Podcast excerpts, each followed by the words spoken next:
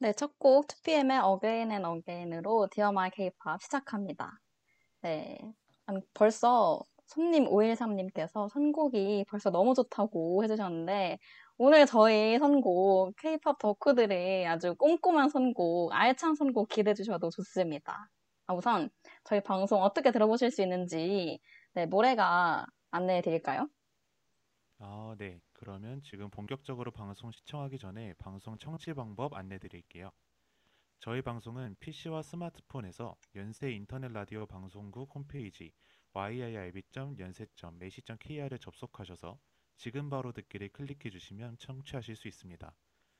또 사운드 클라우드와 팟빵, 팟캐스트에 와이아이알비를 검색하시면 저희 방송을 비롯해 다양한 열배 방송을 다시 들으실 수 있으니까요. 많은 관심 부탁드릴게요. 저작권 문제로 다시 듣기에서 제공하지 못하는 음악의 경우 사운드 클라우드에 선곡표를 올려놓겠습니다. 더불어 이번 학기 저희 Dear My K-팝은 코로나 바이러스의 위험성을 인지하여 비대면 방식으로 방송을 진행하고 있습니다. 안전하고 즐거운 방송을 위해 늘 노력하는 열비 되겠습니다. 아, 이렇게 Dear My K-팝 문 아주 활짝 열어봤는데요. 저희가 본격적으로 코너에 들어가기 전에 저희 소개 먼저 간단하게 해드릴게요. 오프닝에서도 제가 아주 비장하게 말씀드렸지만 저희는 K-팝 비평 방송이거든요. 새 디제이가 두 시간 내내 아주 각종 K-팝 얘기로 주구장창 떠들어 볼 예정입니다. 우선 제가 이 프로그램을 기획하게 되는데 저는 최초고요. 제가 기획, 이 프로그램을 기획한 이유는 일단 듣는 덕후에서 말하는 덕후가 돼보자. 이제 그만 듣고 스피커, 미스너에서 스피커가 돼보고 싶다 생각했었어요. 저는 초등학교 일 학년 때 K-팝의 존재를 알았거든요. 슈퍼주니어가 그때 U로 데뷔했었는데 저희 사촌 언니가 슈퍼주니어 아주 완전 팬이어가지고 저도 그냥 언니가 보는 걸 따라서 U 뮤비를 봤던 기억이 납니다. 근데 그럼 초등학생 때부터 알게 됐으니까 그러면 벌써 십 년이 넘었잖아요. 제가 지금 막학기거든요. 십 년이 훌쩍 넘었는데 그러니까 생각해보니까 K-팝의 역사랑 제가 함께 달려왔더라고요. 근데 사실 십 년 동안 K-팝을 들으면서 아, 물론 즐겁고 뭐 멋진 언니들, 오빠들 보면서 행복했지만 또 마냥 행복하지만은 않았거든요. 좀 부러울 때도 있고 다들 뭐 슬픔의 K-팝 파티, 숨어서 듣는 명곡 이렇게 K-팝 좋아한다고 하면은 당당하지 못하더라고요. 다들 지금 저희가 좀 줌으로 하고 있는데 저희가 비디오를 켜고 있는 비디오를 켜고 방송을 하고 있는데 다들 좀 표정이 심상치 않아요. 다들 노래 뭐 듣냐, 누구 좋아, 요새 가수 누구 좋아해? 하고 물어보면은 좀 쑥스럽잖아요. 다들 그러시지 않았나요? 예, 맞아요. 쑥스러웠던 적이 진짜 한두 번이 아니에요. 진짜 쑥스러움을 무릅쓰고 아, 나 K-팝 좋아해. 나 얘네 좋아해. 더 보이즈라고 좋아해. 라고 하면은 반응이 걔네 누군데? 라는 반응이 대부분이어서 너무 민망하더라고요. 이제 주변에 K-팝 하는 사람들이 많지 않으니까 너무 슬프고 민망하다 이 말이에요. 아, 그러니까요. 그 안 그래도 세팅창에 다만세 분께서 이거 이거 아시죠 여러분? 저 진짜 이거 말하고 알죠. 싶었거든요. 이 명문 벌써 다만세 님께서 그 보통 저희가 요새 친구들한테 물어볼 때 요새 뭐 노래 뭐 좋아해? 다들 뭐 뭐 누구 그룹 좋아하는 사람 있어? 물어보면은 이제 어, 나 아이유 박, 아이유 좋아하고 박효신 좋아하고 그리고 엔시티 백이십칠 엔시티 소심하게 이렇게 엔시티 백이십칠을 끼워넣기 하거든요. 그쵸 그쵸. 저도 아이돌 좋아한다고 말하기가 좀 민망하더라고요. 동생이, 저 동생이 두 살 터울인 동생이 한 명 있는데 걔도 맨날 놀린단 말이에요. 아직도 누구 좋아하냐고. 네. 저는 근데 그렇게 생각해요. K-팝도 나름 대중음악이거든요. 대중을 상대로 하는 음악인데 뭐가 어떻냐. 뭐 애니메이션도 본다고 당당하게 말하는 시대에 뭐가 어떻지 하는 생각을 잠깐 해봤고요. 그리고 우리가 아직은 주로 노래를 듣는 입장인데 저희가 아무리 덕후라고 하지만 저희도 줏대가 있는 덕후입니다. 아, 그렇죠? 저희도 맞아요. 아무거나 뭐 오빠들이 노래 들고 왔다고 해서 다 좋아하지 않아요. 저희도 줏대가 있습니다. 그리고 또 하고 싶은 말도 많잖아요. 뭐 쓴소리도 하고 싶고 소속사한테 니네는 왜 이렇게밖에 못하니, 작사가들한테 하, 작사가 이게 뭐니, 가사가 이게 뭐니, 이렇게 쓴소리도 할 수 있는 덕후들이거든요. 그래서 한번 이왕 좋아할 거면 좀 건강하고 생산성 있는 방향으로 좋아해보자 라는 생각에서 프로그램 만들게 됐습니다. 근데 저는 사실 혼자 할 각오도 했었거든요. 아, 이렇게까지 오타쿠스러운 방송 아무도 안 할 거야 하면서 저 혼자 떠들 생각도 있었는데 이렇게 벌써 삼 인 체제로 갈 수 있어서 너무 기쁘거든요. 지금 다들 Dear My K-팝 어떻게 참여하게 됐는지 말씀해주세요. 어, 일단 저는 제가 애초에 열배 들어올 때 지원서를 쓰잖아요. 근데 지원서에 하고 싶은 방송 기획하라는 문항이 있었거든요. 그쵸. 그때부터 이미 K-팝 방송을 하겠다고 제출을 했던 상태였어요. 그래서 저는 지금 채채가 아까 말해준 이 방송의 기획 의도, 그게 너무 마음에 들고 공감이 됐고요. 아유, 감사합니다. 그리고 말씀해주신 것처럼 요즘 옛날처럼 그렇게 음악을 수동적으로 듣기만 하고 주는 대로 받아먹는 이런 시대는 지났잖아요. 그래서 아... 훨씬 더 이제 왜 이런 컨텐츠가 이런 시국에 이렇게 나오고 그거에 대해서 뭔가 더 심도 있게 생각해보는 좀 똑똑하고 머리 좋은 소비자들도 많잖아요.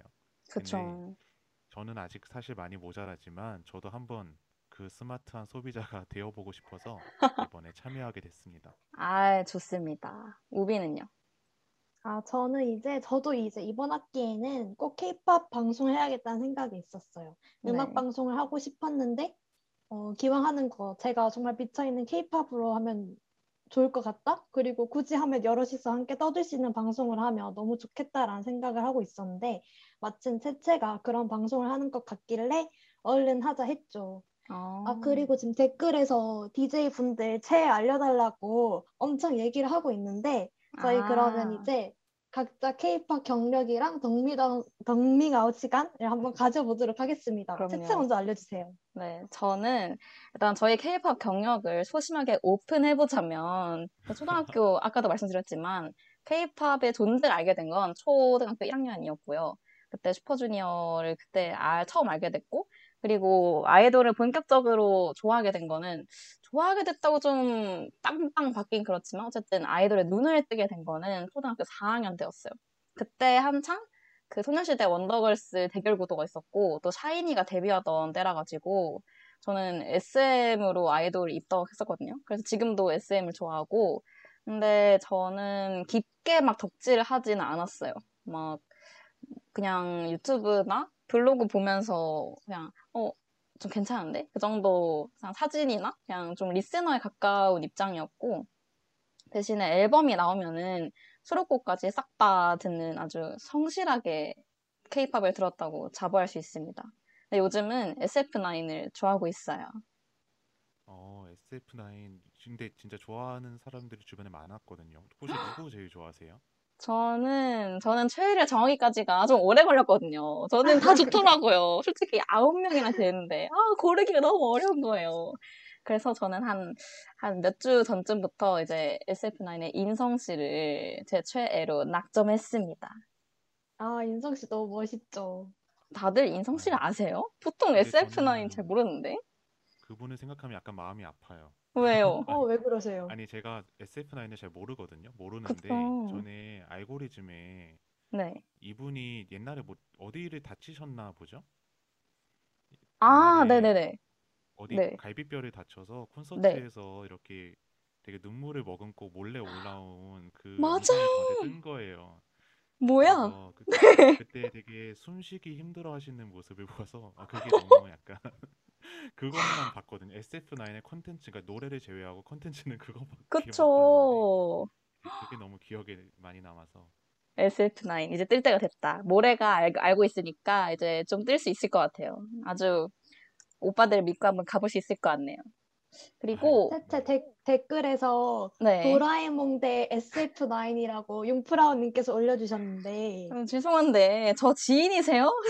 제가 도라에몽 아, 채채 제... 도라에몽 좋아해요? 네, 제가 도라에몽을 좋아하는데 도라에몽을 좋아 제가 도라에몽을 향한 마음에 비해 제가 도라에몽의 덕심에 비해 너무 너, 여기저기 떠들고 다녔나 봐요. 그래서 제가 도라에몽 그 관련된 굿즈라고 해야 되나요? 뭐 도라에몽 마우스패드부터 시작해서 도라에몽 모드 등 뭐 도라에몽 목베개, 도라에몽 인형, 각종 도라에몽 상품들을 선물 많이 받았거든요. 그래서 제가 도라에몽 엄청 미쳐있는 줄 아는 친구들이 많은데 저 그 정도 아니에요. 네, 도라에몽 대 에스에프나인이라고 하면은 아, 아 근데 고르기 어렵네. 근데 어떻게 둘이 브이에스로 네. 붙을 수 있는 거죠? 저는 이 상황이 너무 낯설어요. 그쵸, 비인간대. 그쵸, 비인간대 인간인데 아, 아, 아 그럼 어떡하지? 아 너무 고르기 어려운데? 제가 공부를 그, 너무 오랫동안 하시는데 아 진짜 아 미안하네 에스에프나인한테. 음. 그거는 아 이거는 제가 아주 깊게 고민해보고 제가 이 Dear My K-팝 막방 때 공개하도록 할게요. 막방까지 잘 들어주세요 청취자분들. 그러면 저의 덩밍아웃을 아주 수줍게 해봤으니까 이제 다음 덩밍아웃 누가 해볼까요? 아유 그러면 제가 민망하니까 빨리 해볼게요.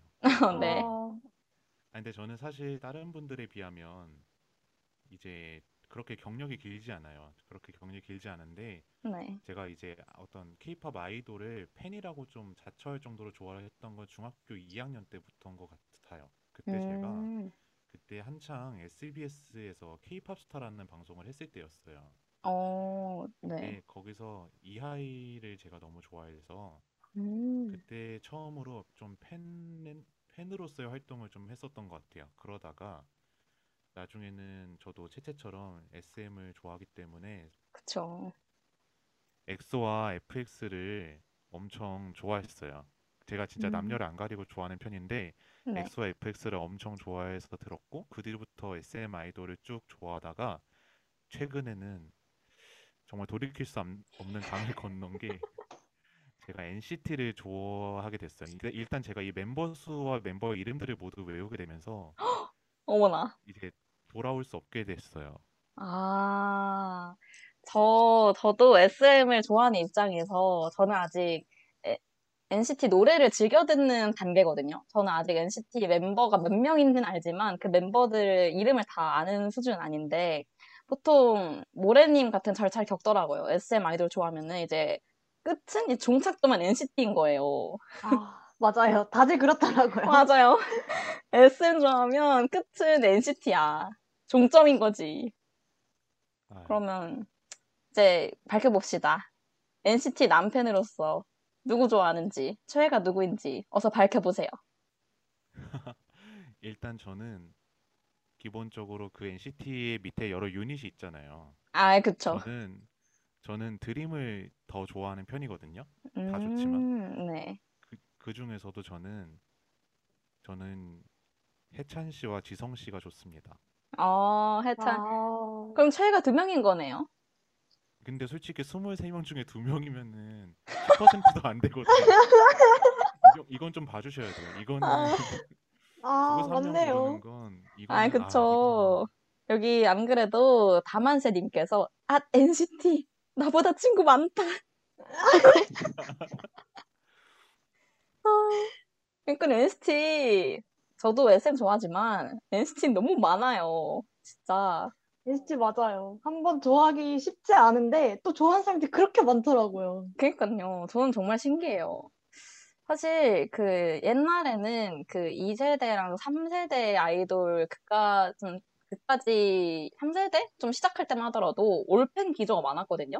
그러니까 한 그룹을 파면은 그 그룹 전체를 다 좋아해야 된다. 뭐 최애란 건 있을 수가 없는 약간 그런 문화였는데 네, 요즘에는 최애를 정하지 않으면은 솔직히 엔시티에서 최애 안 정하면은 어떡해. 아, 너무 위험한 발언인가요? 여기 혹시 엔시티 팬이 계시면 정말 죄송합니다.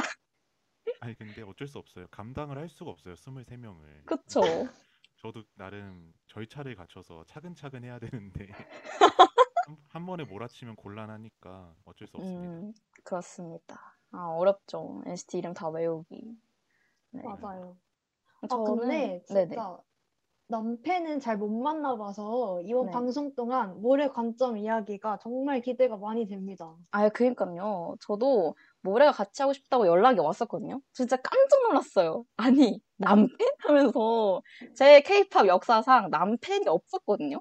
제 주변의 남자 사람 친구들은 다 힙합을 좋아하거나 팝송, 뭐 인디, 일단 K-팝을 다 하지 않았어요.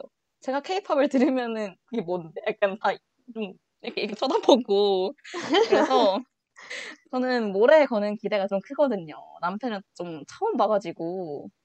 네. 아, 네. 좋은 지표가 되기 위해 노력하겠습니다. 아, 네. 이번 아, 학기 이거... 큰 활약 기대하겠습니다.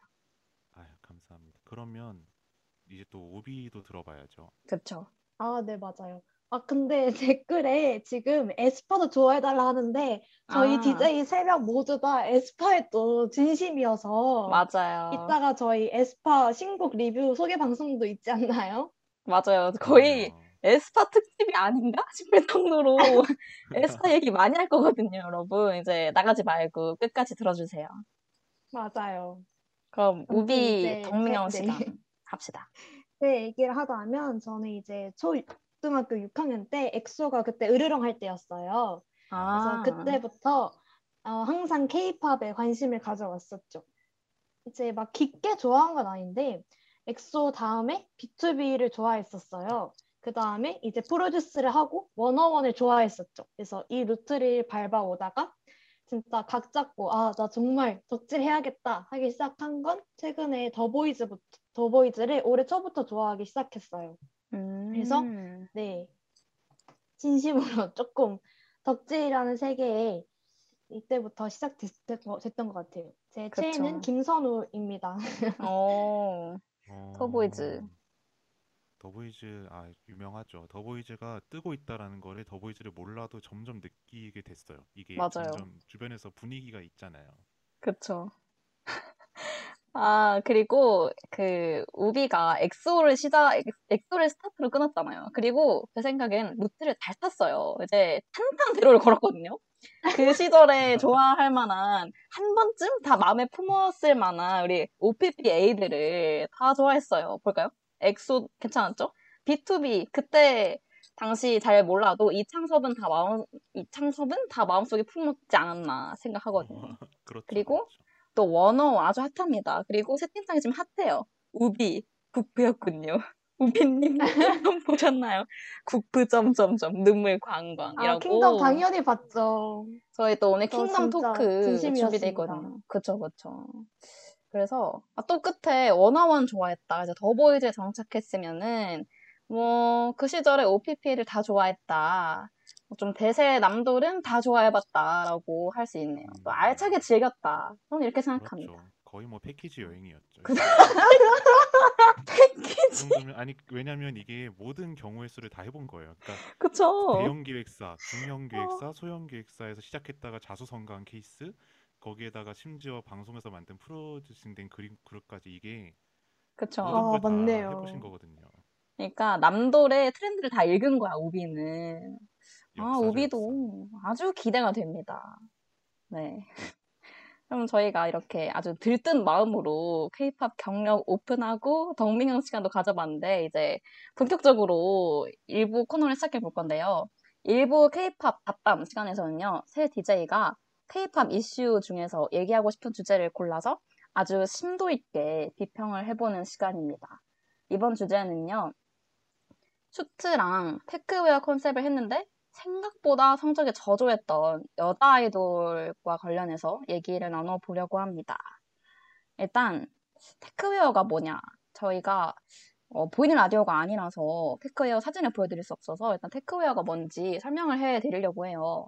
테크웨어는 그 스트릿 패션에서 약간 의미를 재창조하는 건데 좀 다크한 느낌이에요. 좀 포켓 디테일도 많고 명도도 되게 낮고요. 옷들이 검은색, 어두운 갈색, 밀리터리 그래서 좀 언뜻 보면 군복 같다라고 생각할 수 있어요.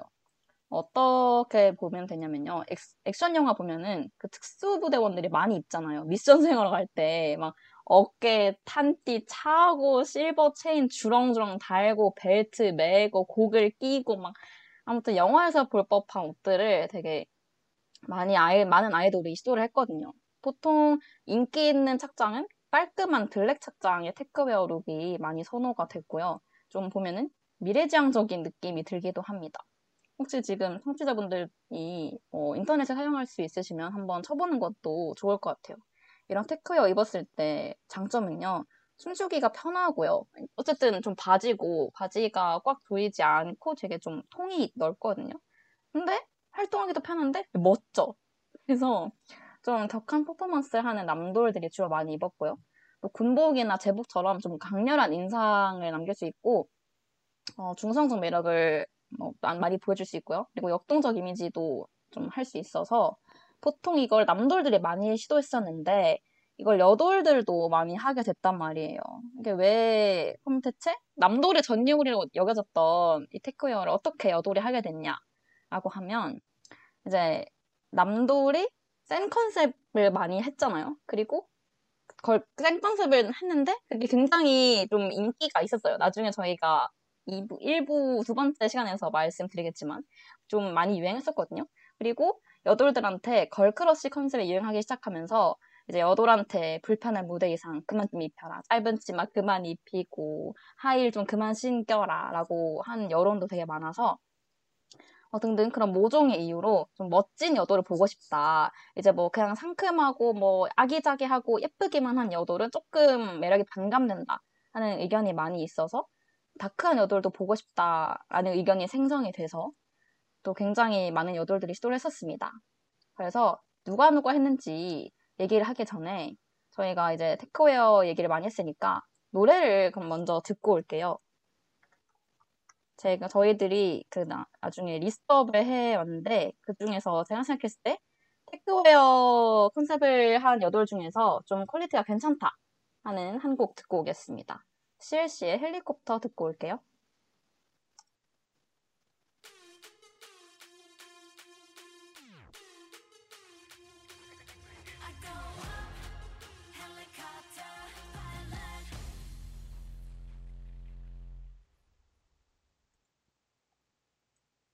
네, 씨엘씨의 헬리콥터 듣고 왔습니다.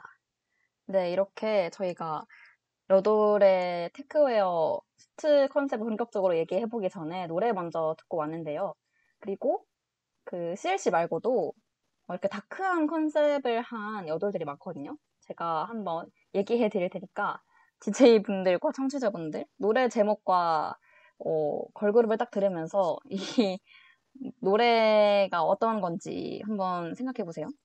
일단 씨엘씨 헬리콥터, 블랙드레스 있었고요. 그리고 에버글로우의 퍼스트, 던던이 다크 컨셉이었습니다. 그리고 우주소녀, 이지, 그리고 문별의, 마마무 문별의 달이 태양을 가릴 때, 그리고 드림캐처 노래 대부분이 다크한 컨셉이었고요.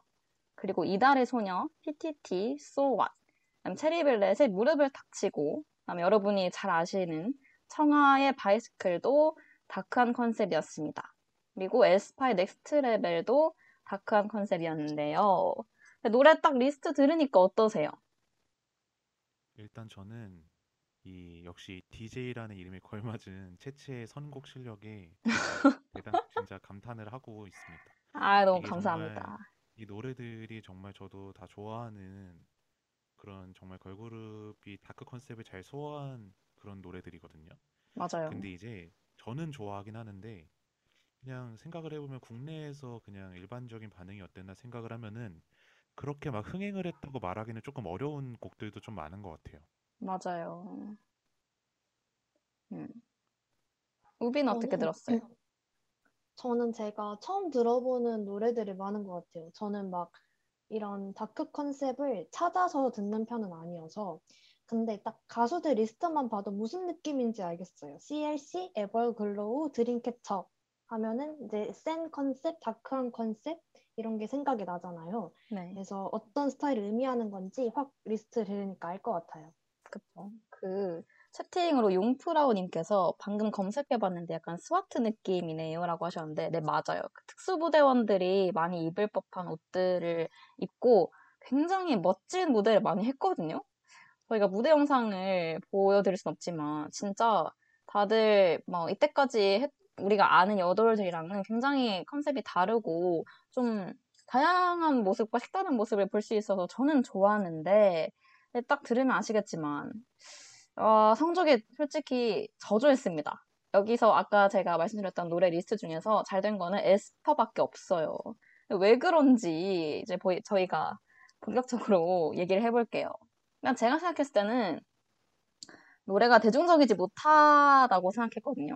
제가 헬리콥터를 틀어드렸지만 헬리콥터 말고, 헬리콥터랑 넥스트 레벨 말고 진짜 거의 다 음원이 차트인 못한 곡도 많고 좀 안 됐어요. 그리고 저도 에스파 넥스트 레벨을 처음에 딱 들었을 때는 아, 제가 또 에스엠 팬이잖아요. 또 열심히 어, 이번에 신곡 냈군 하면서 열심히 잘 들었죠. 근데 저는 들었을 때 팬덤은 모르겠지만 대중적 성공은 거두지 못하겠다 하고 생각했었어요. 너무 잘 됐, 너무 잘 됐더라고요. 지금도 제가 아까 방금 확인했는데 오늘 에스파 신곡 나왔는데 지금 멜론 탑 텐에 에스파 곡이 두 곡이나 있거든요. 이게 아직까지 안 내려가는 게 넥스트 레벨이에요. 그 정도로 엄청 잘 됐는데 다들 어떻게 생각했어요? 넥스트 레벨? 근데 저도 사실 채채랑 똑같이 생각했었어요. 막 어, 기대하고 노래를 딱 틀었는데 생각보다 노래가 어, 별로다 이런 생각이 들었고 진지하게 음. 막 스엠이 망조가 오는 거 아닐까 하는 걱정을 했었는데 아, 이게 그러니까요. 웬걸요. 너무 잘 됐는데 괜한 걱정을 했었네요. 그러니까요. 저도 그 블랙맘바를 너무 잘 들어서 아 진짜 블랙맘바 반이라도 하지 하면서 했었는데 이제 길거리에서 넥스트 레벨 두 번 듣고 이제 반복 재생하고 있는 저를 발견했거든요. 아, 다 그렇게 흘러가죠. 그쵸. 근데 저는 사실 조금 반대예요. 저는 오. 저는 제가 이 넥스트 레벨을 기대를 하고 정말 뜨자마자 들었거든요. 근데 아, 그쵸. 저도 블랙맘바를 좋아하긴 했는데 저는 넥스트 레벨을 처음 시작할 때 바로 이제 I'm on the next level 이라고 시작을 하잖아요. 네, 맞아요. 네, 진짜 넥스트 레벨이죠. 아니 정말 처음에는 제목이 넥스트 레벨인데 정말 끊어서 넥스트 레벨 이러는 거예요. 그래서 네, 발음 주의해주세요. 넥스트 레벨이거든요. 아 그때 그 레븐의 그 레벨 발음을 따라할 수 없어서 좀 네. 자제해봤고요. 그래서 근데 저는 그걸 들었을 때 일 초는 당황, 솔직히 당황을 했어요. 일 초, 이 초 동안은. 근데 딱 듣자마자 아 에스엠이 결국은 에스파에게도 후크송을 주는구나. 그러니까 아. 에스파, 원래 에스엠이 그렇게 후크송을 잘 주지 않는데 이거를 에스파에게 결국 줬구나라는 생각을 했습니다. 에스엠식으로. 음. 역시 K-팝 비평과 모래 다르네요. 그렇죠. 딱 보고 바로 잘 될 걸 아는. 그래서 에스엠씨 쿠쿠송이라고 했는데 솔직히 저는 순덕이 아니거든요. 근데 순덕 아닌 입장에선 이 에스엠씨 쿠쿠송이 뭔지 좀 궁금한데 뭐예요 이게? 어, 그러니까 제가 생각한 거는 에스엠이 물론 그 남자와 여자를 가리지 않고 물론 당연히 음악을 잘 에이앤알을 잘 해오니까 그 이제 당연히 후, 후렴도 되게 준수하게 다 짜거든요. 멜로디도 누가 들어도 좋아할 법한 멜로디를 잘 짜는 능력이 있는데 그럼에도 불구하고 그렇게 막 후크송을 주고 이랬진 않다고 생각을 해요. 근데 유일하게 이제 에스엠이 후크송을 잘 주는, 그러니까 누구나 한 번씩은 하지만 되게 잘 주는 그룹이 에스엠의 걸그룹들을 좀 그나마 주는 편인 거라고 저는 생각을 했고 특히 이제 대중성을 많이 노리고 있는 레드벨벳에 그런 게 많다고 생각해요. 그래서 뭐 짐살라빔은 말할 것도 없고 음파음파, 사이코 그리고 뭐 빨간맛도 첫 인트로는 그렇고 그래서 그런 식으로 해서 저는 물론 에스파가 사실 기존의 에스엠 걸그룹과는 상당히 다른 모양새를 띠고 있지만 이러한 면에서는 걸그룹의 계보를 잇고 있기는 하구나 라는 생각이 들어서 저는 좀 그거를 인상 깊게 봐서 제가 에스엠씨 후크송이라고 얘기를 해봤습니다. 음, 저도 말을 얹고 싶은데 그 맞아요. 에스엠씨 후크송이 아까 모레는 레드벨벳 말씀해주셨는데 사실 이 계보가 소녀시대부터 올라가거든요. 소녀시대가 G를 발표했잖아요. 진짜 G가 에스엠씨 후크송이 정말 삼 분 내내 G로만 점철돼 있잖아요. 그리고 원본이죠. 그쵸. 또 소, 그거 G 말고도 뭐 훗도 그렇고 소원을 말해봐도 그렇고 대대적으로 에스엠이 그 걸그룹한테 노래를 줄 때는 좀 대중적, 대중의 입맛에 맞춰서 후크성을 많이 줬었는데, 어, 에스파한테는 사실 데뷔곡부터 그렇게 주진 않았거든요. 블랙맘바 생각하면 사실 막 좀 지나 소원을 말해봐처럼 이렇게 일 초 만에 확 떠오를 수 있는 그런 후크는 없었다고 생각하는데, 그렇죠. 저도 모레님 말씀처럼 그 넥스트 레벨이 딱 떠오르는 딱 그 그냥 핵심 단어가 딱 떠오르게 한 노래를 드디어 줬구나 그런 생각이 들었고요. 근데 저는 에스엠식 후크송보다도 일단 걸그룹한테 스엠이 정통 에스엠피를 선사했다는 점이 굉장히 고무적이라고 생각했거든요. 다 우비 그 에스엠 팬이 아니지만 에스엠피가 뭔지는 알죠? 약간 에스엠 유니버스 이거 아닌가요? 아, 다른 건가요? 그 에스엠 유니버스는 그냥 에스엠의 세계관이고, 에스엠피는 약간 에스엠이 어 에스엠만이 하는 약간 장르적인 음악이라고 할 수 있는데 좀 아... 파괴적이고 퇴폐적인 분위기고요. 그리고 사회비판적인 가사도 중요한 특징이고, 그리고 아까 우비가 말씀해주신 것처럼 요즘에는 스엠 세계관을 녹이는 편입니다. 뭐 약간 광야, 뭐 코스모 이런 거를 하나씩 넣더라고요. 그리고 광야는 유명하죠. 저도 알아요. 그렇죠. 이제 에스엠 팬도 뭐 에스엠 팬이 아니지만 광야는 다 아는. 아, 여기 다만세님께서 끄끄끄 오정반합이라고 해주셨는데, 네 맞아요. 그 오정반합이 에스엠피의 거의 적통 노래라고 할 수 있죠. 좀 시작은 에이치오티의 전사의 후예로 시작했는데 뭐 보아의 걸손탑이나 동방신기 라이징선 오정반합 외에도 있고, 또 엑소, 어 엑소 좋아했잖아요 우비. 마마가 에스엠피거든요. 아, 아 약간 무슨 느낌인지 알 것 같아요. 그쵸. 또 마마 데뷔곡이 진짜 저는 솔직히 좀 여담이긴 한데 스엠이 이렇게 어, 첫, 첫 데뷔곡부터 이렇게 에스엠피로 시작하면 어떡하려고 그러지? 하는 걱정도 있었거든요. 마마를 딱 처음 들었을 아, 때. 그렇죠. 그렇죠. 얘는 망하려고 작정했나 싶었는데 역시나 성적이 저조하긴 했습니다. 데뷔곡 치고는. 그리고 그 뒤에는 그런 느낌은 안 하지 않았나요? 엑스가? 정신을 차린 거죠. 아, 마마 벌써 넣으면 안 되겠다.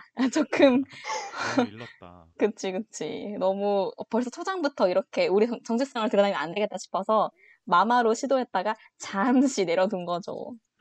그리고 지금 채팅창에서 우비는 동방신기를 모를까요? 라고 하셨는데, 우비가 지금 나이 혹시 알려줄 수 있어요? 제가 공일년생이고 스물한 살이에요. 어머나. 그래서 그러면... 솔직히 동방신기 때 저는 아직 잘 몰랐었거든요. 나중에 아... 가서 아 동방신기 이런 이런 노래가 있었구나 하고 한 거지 동방시대 세대는 아니에요. 아, 저 지금 굉장히 충격이거든요. 저, 저랑 모래랑 동갑이죠, 그쵸? 그렇죠. 그럼 저, 저희 나이 밝혀볼까요? 모래 괜찮나요? 어, 네. 아, 표정이 안 좋았는데? 아니, 아니, 아니, 그게 아니라 저는 괜찮다고 생각을 했는데 네. 문제가 없었거든요. 그쵸, 근데 방금? 채채가, 네. 채채가 괜찮냐고 물어본 순간 어, 진짜 괜찮은가?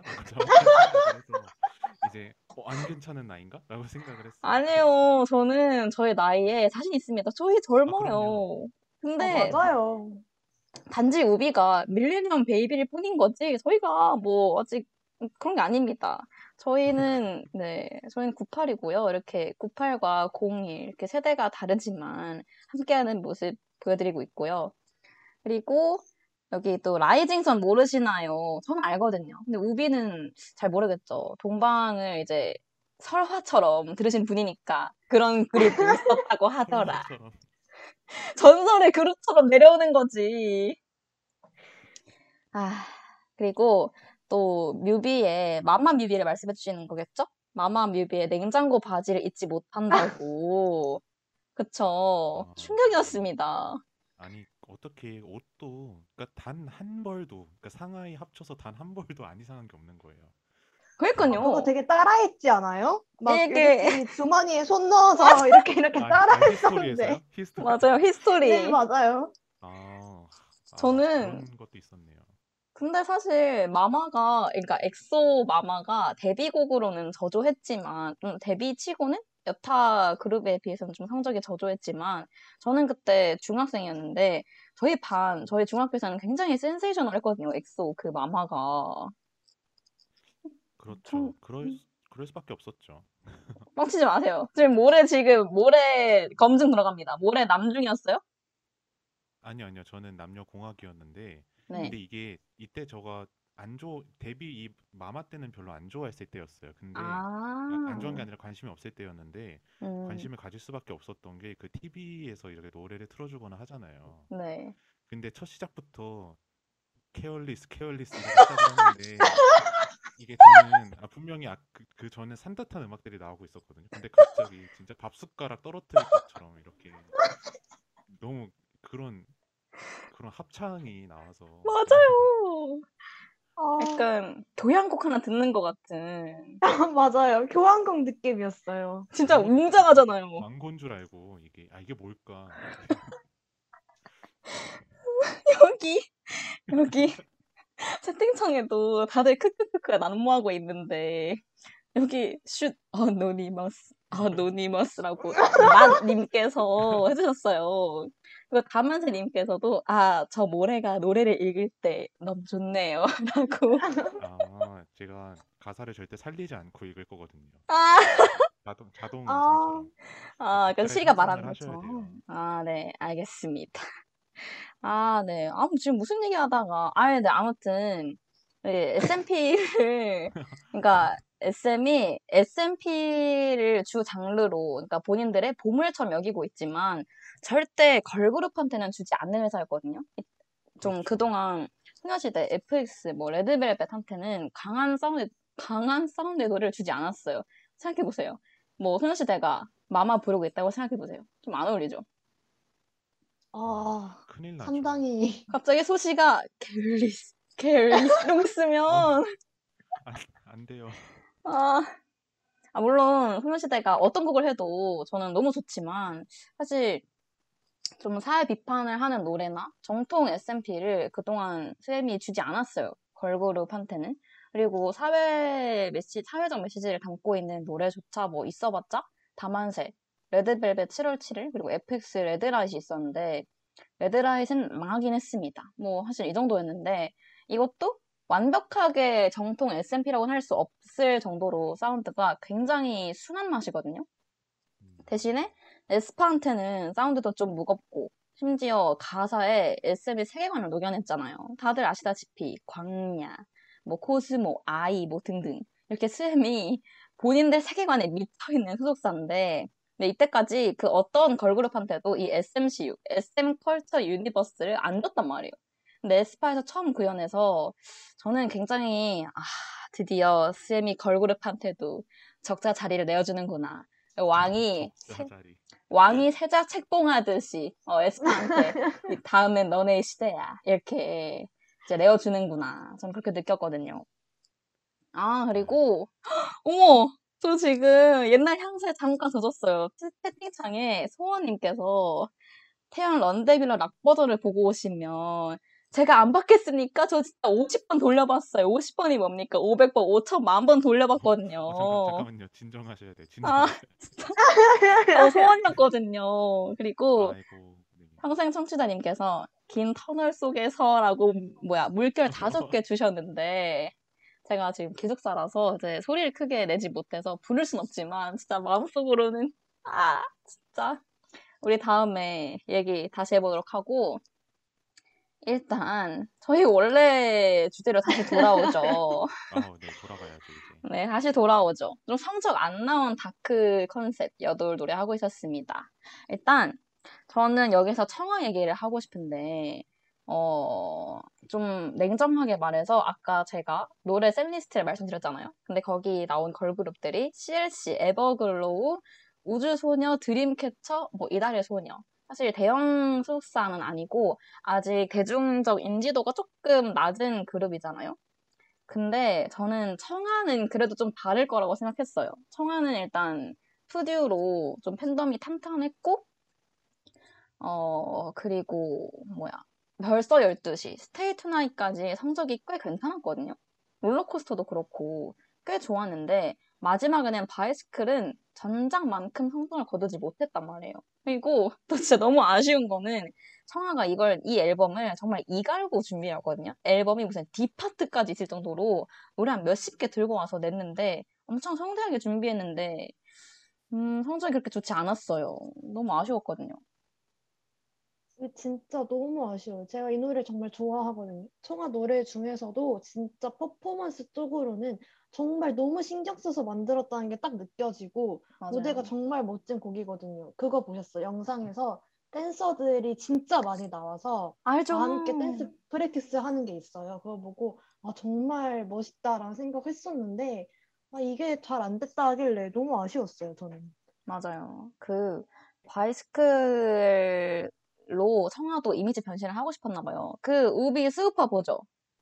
네네. 아 그렇죠. 안 볼 리가 없죠. K-팝 하는데 안 볼 수가 없죠. 그 스우파에서 그 청아 얘기가 잠깐 나오는데 청아가 이미지 변신을 하고 싶어서 원래 맡기던 계속하던 안무팀이 있었는데 그 안무팀 말고 라치카예요. 그쵸 그쵸. 다른 안무팀한테 맡겼다고. 라치카 좋아하시나 봐요. 아 맞아요. 와 저, 저도 좋아하거든요. 그래서 청아가 그 전까지 하던 안무팀이랑 안무를 다른 다른 팀이랑 할 정도로, 그러니까 그 정도로 이미지 변신을 하고 싶었는데 사실 바이스클이 잘 됐으면은 이미지 변신을 잘 할 수도 있었을 텐데 사실 이때까지 청아가 부르던 노래가 롤러코스터, 벌써 열두 시, Why Don't You Know 좀 소년 이미지를 조금이라도 내보이고 있었거든요. 근데 바이스클로 딱 당당한 여성 서사로 개편하려고 했는데 성적이 제일 안 나왔죠. 그래서 저는 청하의 성적을 보면서 아, 앞으로도 여돌의 다크 컨셉은 좀 쉽지 않겠구나 하고 느꼈습니다. 아 그렇죠. 이게 청하는 사실은 사실 어떤 곡은 해도 좀 흥행할 거라는 약간 예감이 있는데도 그렇죠. 보증 수표죠. 저는 저는 바이스클을 좋아하긴 했는데 제가 느꼈을 때는 아 이거는 아 이거 자꾸 제가 성견지명이 있는 것처럼 하는데 아, 약간 안 될 것 같았어요. 왜 그러냐면 일단은 노래에 영어가 너무 많았어요. 음. 영어가 너무 많았고 이제 그리고 랩도 엄청 청아가 처음으로 이제 랩을 대놓고 타이틀곡에서 한 게 이번이 처음인데 맞아요. 랩을 영어로 또 엄청 길게 하거든요. 근데 이제 특히 여자 아이돌 가수가 대중성을 노리는 과정에서 랩이 많아지면은 조금 흥행에 항상 어려움을 겪는 것 같아요. 음... 그래서 제가 그걸 확실히 느꼈던 게 예전에 짐살라빔도 나왔을 때 그것도 랩 파트가 되게 많아서 어려웠었고 그 다음에 네. 있지의 아이씨도 후렴이 거의 랩이었어요.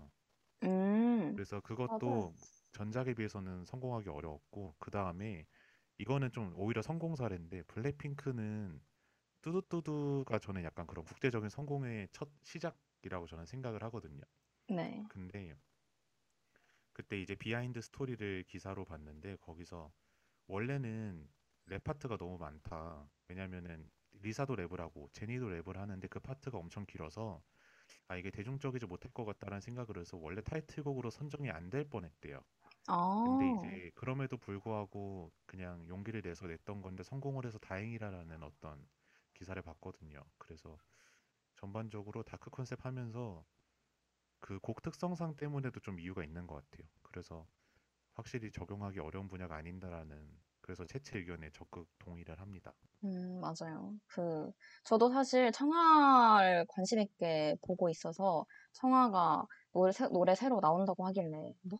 바이스클? 당장 들어보자 했는데 처음 듣고 아 이번 곡은 조금 힘들 것 같은데? 라는 생각을 했었거든요. 저는 청하를, 청하를 좋아하지만 그 후렴구도 조금 좀 캐치하지 못하고 좀 전작에 비해서 살짝 좀 힘들 것 같다고 했는 힘들 것 같다고 생각했는데 아니나 다를까 조금 성적이 안 나와서 마음이 아팠던 기억이 납니다.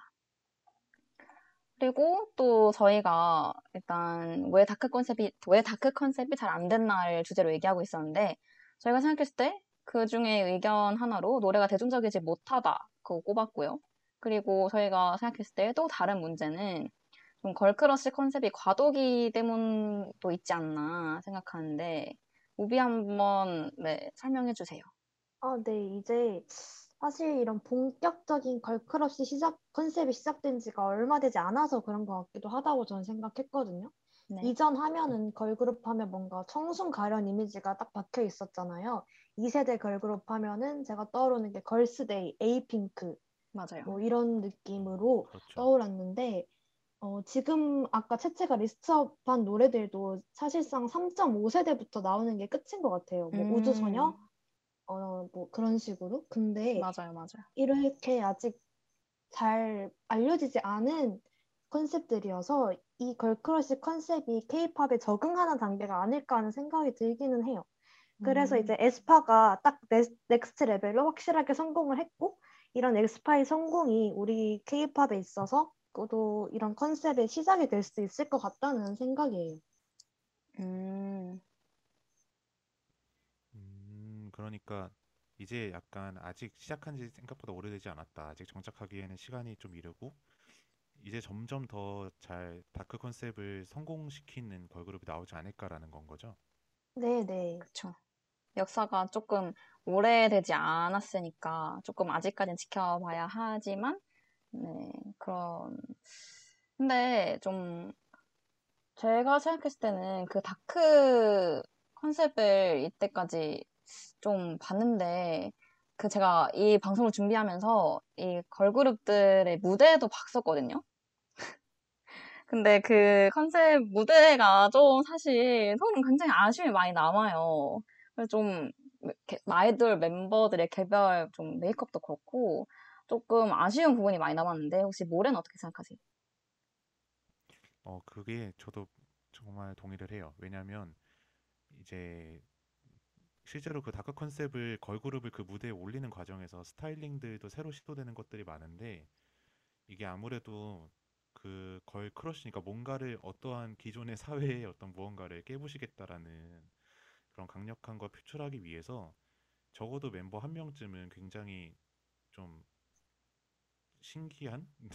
신기하다고 표현하는 게 맞나요? 그러니까 처음에 봤을 때 굉장히 당황스러울 수 있는 그런 스타일링들도 많이 하고 올라오고 무대 효과들도 그렇고 그런 모든 어떤 비주얼 디렉팅이 좀 아직은 바로 기존의 걸그룹이 익숙하던 대중들한테는 쉽게 다가가기 어렵지 않을까 음... 뭐 그런 생각을 합니다.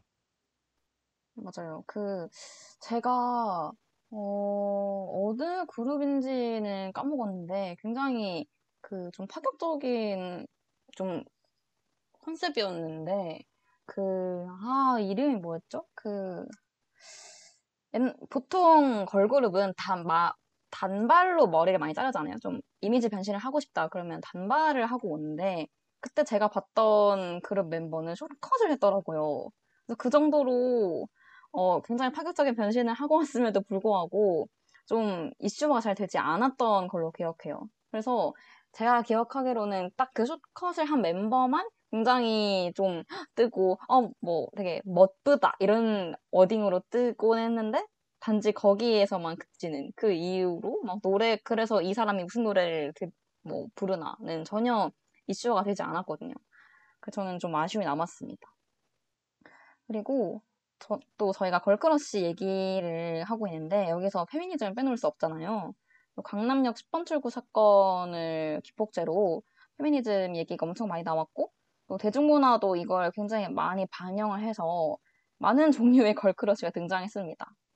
그리고 이 대중문화 속의 걸크러쉬는 어, 닮고 싶은 여성을 많이 보여주더라고요. 이게 또 여돌에서는 닮고 싶고 따라하고 싶은 근데 거기서 또 한 번 나아가서 공주 같은 여성상 이렇게 공주 모습으로 이렇게 말씀드리기 좀 그렇지만 좀 변질이 된 것 같아요. 제가 보기에는 또 이 공주가 어떻게 여돌한테 보여지냐면은 블랙핑크 좀 프리티 세비지나 이지의 워너비 노래가들이 알 수 있는데 이분들이 하이틴 컨셉을 들고 오잖아요. 뭐 어, 예쁘고 당당하고 어딜 가나 인기 많고 근데 여성성을 구현하는 과정에서 좀 코르셋을 많이 조이거든요. 프리티 세비지 가사 보면은 뭐 나는 얜 뭐 태초부터 말랐어 난 앞만 살쪄도 난 마르고 우린 예쁘장해 그러니까 그렇게 하잖아요. 그런 모습이 이게 정말로 걸크러쉬인가 저는 이게 좀 반쪽짜리라고 생각하거든요. 예전에는 걸그룹이 삼촌팬이나 오빠팬을 많이 공략했었어요. 소녀시대가 뭐 그 오빠 그 아 이름 뭐더라 오 노래 나왔잖아요. 혹시 아세요? 오비? 네네 네. 알아요, 어, 알아요. 그렇죠? 어, 다행이다. 거기서도 계속 오빠를 계속해서 외치거든요. 지도 그렇고 굉장히 남성 팬들을 많이 공략하는 모습이 있었는데 그게 아직까지 남아있는 것 같아요. 좀 실제로도 문화산업을 굴리는 사람들, 작곡, 작사가나 소속사 간부들은 남자가 아직까지는 많으니까 근데 또 이 사람들이 여성 팬덤을 잡아야지만 성공을 거둔다는 거는 알고 있는데 나름 고민했겠죠? 근데 고민의 결과는 조금 반쪽짜리지 않나. 멜로디도 어둡고 비주얼적으로는 수트도 입고 뭐 그랬는데 정작 이들이 부르는 노래는 난 배우보다 더 배우, 늑대 가지고 노는 여우. 말이 됩니까? 그럼 결국 대중성도 못 잡고 가사가 이게 뭐냐 하면서 코러스를 별로 안 좋아하는 걸크러시나 페미니즘에 반응하는 여자 팬덤도 못 불러오는 결과를 얻게 됩니다. 저는 그렇게 생각했어요. 네, 맞아요. 진짜 센 컨셉하고 막 빡신 화장하고 뭐 짧은 치마 입고 이런 게 걸크러쉬가 아닌데 어, 아쉬운 점이 많죠. 그리고 이런 걸크러쉬 컨셉이 조금만 삐끗하거나 미스나도 가사랑 컨셉이 정말 유치해지는 것 같아요. 맞아요, 진짜. 그냥 유치해. 나 잘났어, 나 최고야 이런 것만 계속 외치니까 그 의미도 와닿지 않고 그냥 어 뭐지? 나 잘나서 뭐 어쩌자는 거지? 이런 식으로 맞아요. 되는 거죠. 또 이제 아까 마피아 얘기해 주셨는데 제 개인적 부를 수도 있는데 저는 있지 마피아 곡이 되게 아쉬웠거든요. 뭐 그쵸. 아까 얘기해 주신 되게 유명한 가사 있잖아요. 배우보다 배우, 여우 이 가사 말고도 이, 이 가사뿐만이 아니라 뭐 마피아잖아요. I'm a mafia 이러고 가는데 뭐 마피아라는 게 그래서 어쨌다는 건지 노래 끝까지 저는 그 생각만 들었어요. 처음 들었을 맞아요. 때. 그래서 정말 이게 센 컨셉만을 위해서만 쓰여진 곡이구나. 아, K-팝 시장에서 걸크러쉬가 그냥 이렇게만 소비되고 만다는 사실이 너무 아쉽다라는 생각이 너무 들더라고요. 맞아요. 그 마피아에게 나와서 하는 말인데 그 마피아 맞아요. 마피아라는 게 뭐 어쨌다는 건지 후렴에 아 뭐 마피아라고 했는데 그거 붙잖아요. 어쩌라고요? 가잖아요. 그냥 난 마피아인데 갑자기 차라리 뭐 그래서 마피아 뭐 누가 죽었는지라도 알려주지. 난 마피아야. 그걸 한 삼 분 내내 하고 있으니까 너무 아쉬운 거죠. 있지를 이렇게 써도 되나? 아, 진짜 너무 맞아요. 슬펐습니다. 너무 아쉬웠어요. 그렇죠. 음. 저는 이제 이런 쪽으로는 옛날에 투애니원 컨셉이 정말 좋았다고 생각을 해요. 뭐 I don't care ugly 같은 노래 있잖아요. 이걸 그쵸. 지금 들어도 가사가 너무 좋더라고요. 정말 공감되고 약간 아, 나 못생겼지만 당당하고 멋지다 이런 여성상인데 이런 컨셉을 지금도 조금 녹여내면 얼마나 좋을까 하는 생각이 들었어요. 맞아요. 저는 그래서 그 블랙핑크가 나왔을 때 블랙핑크가 처음 대중들한테 나왔을 때 뭐 제이의 투애니원이다 라고 해서 저는 좀 기대를 했거든요.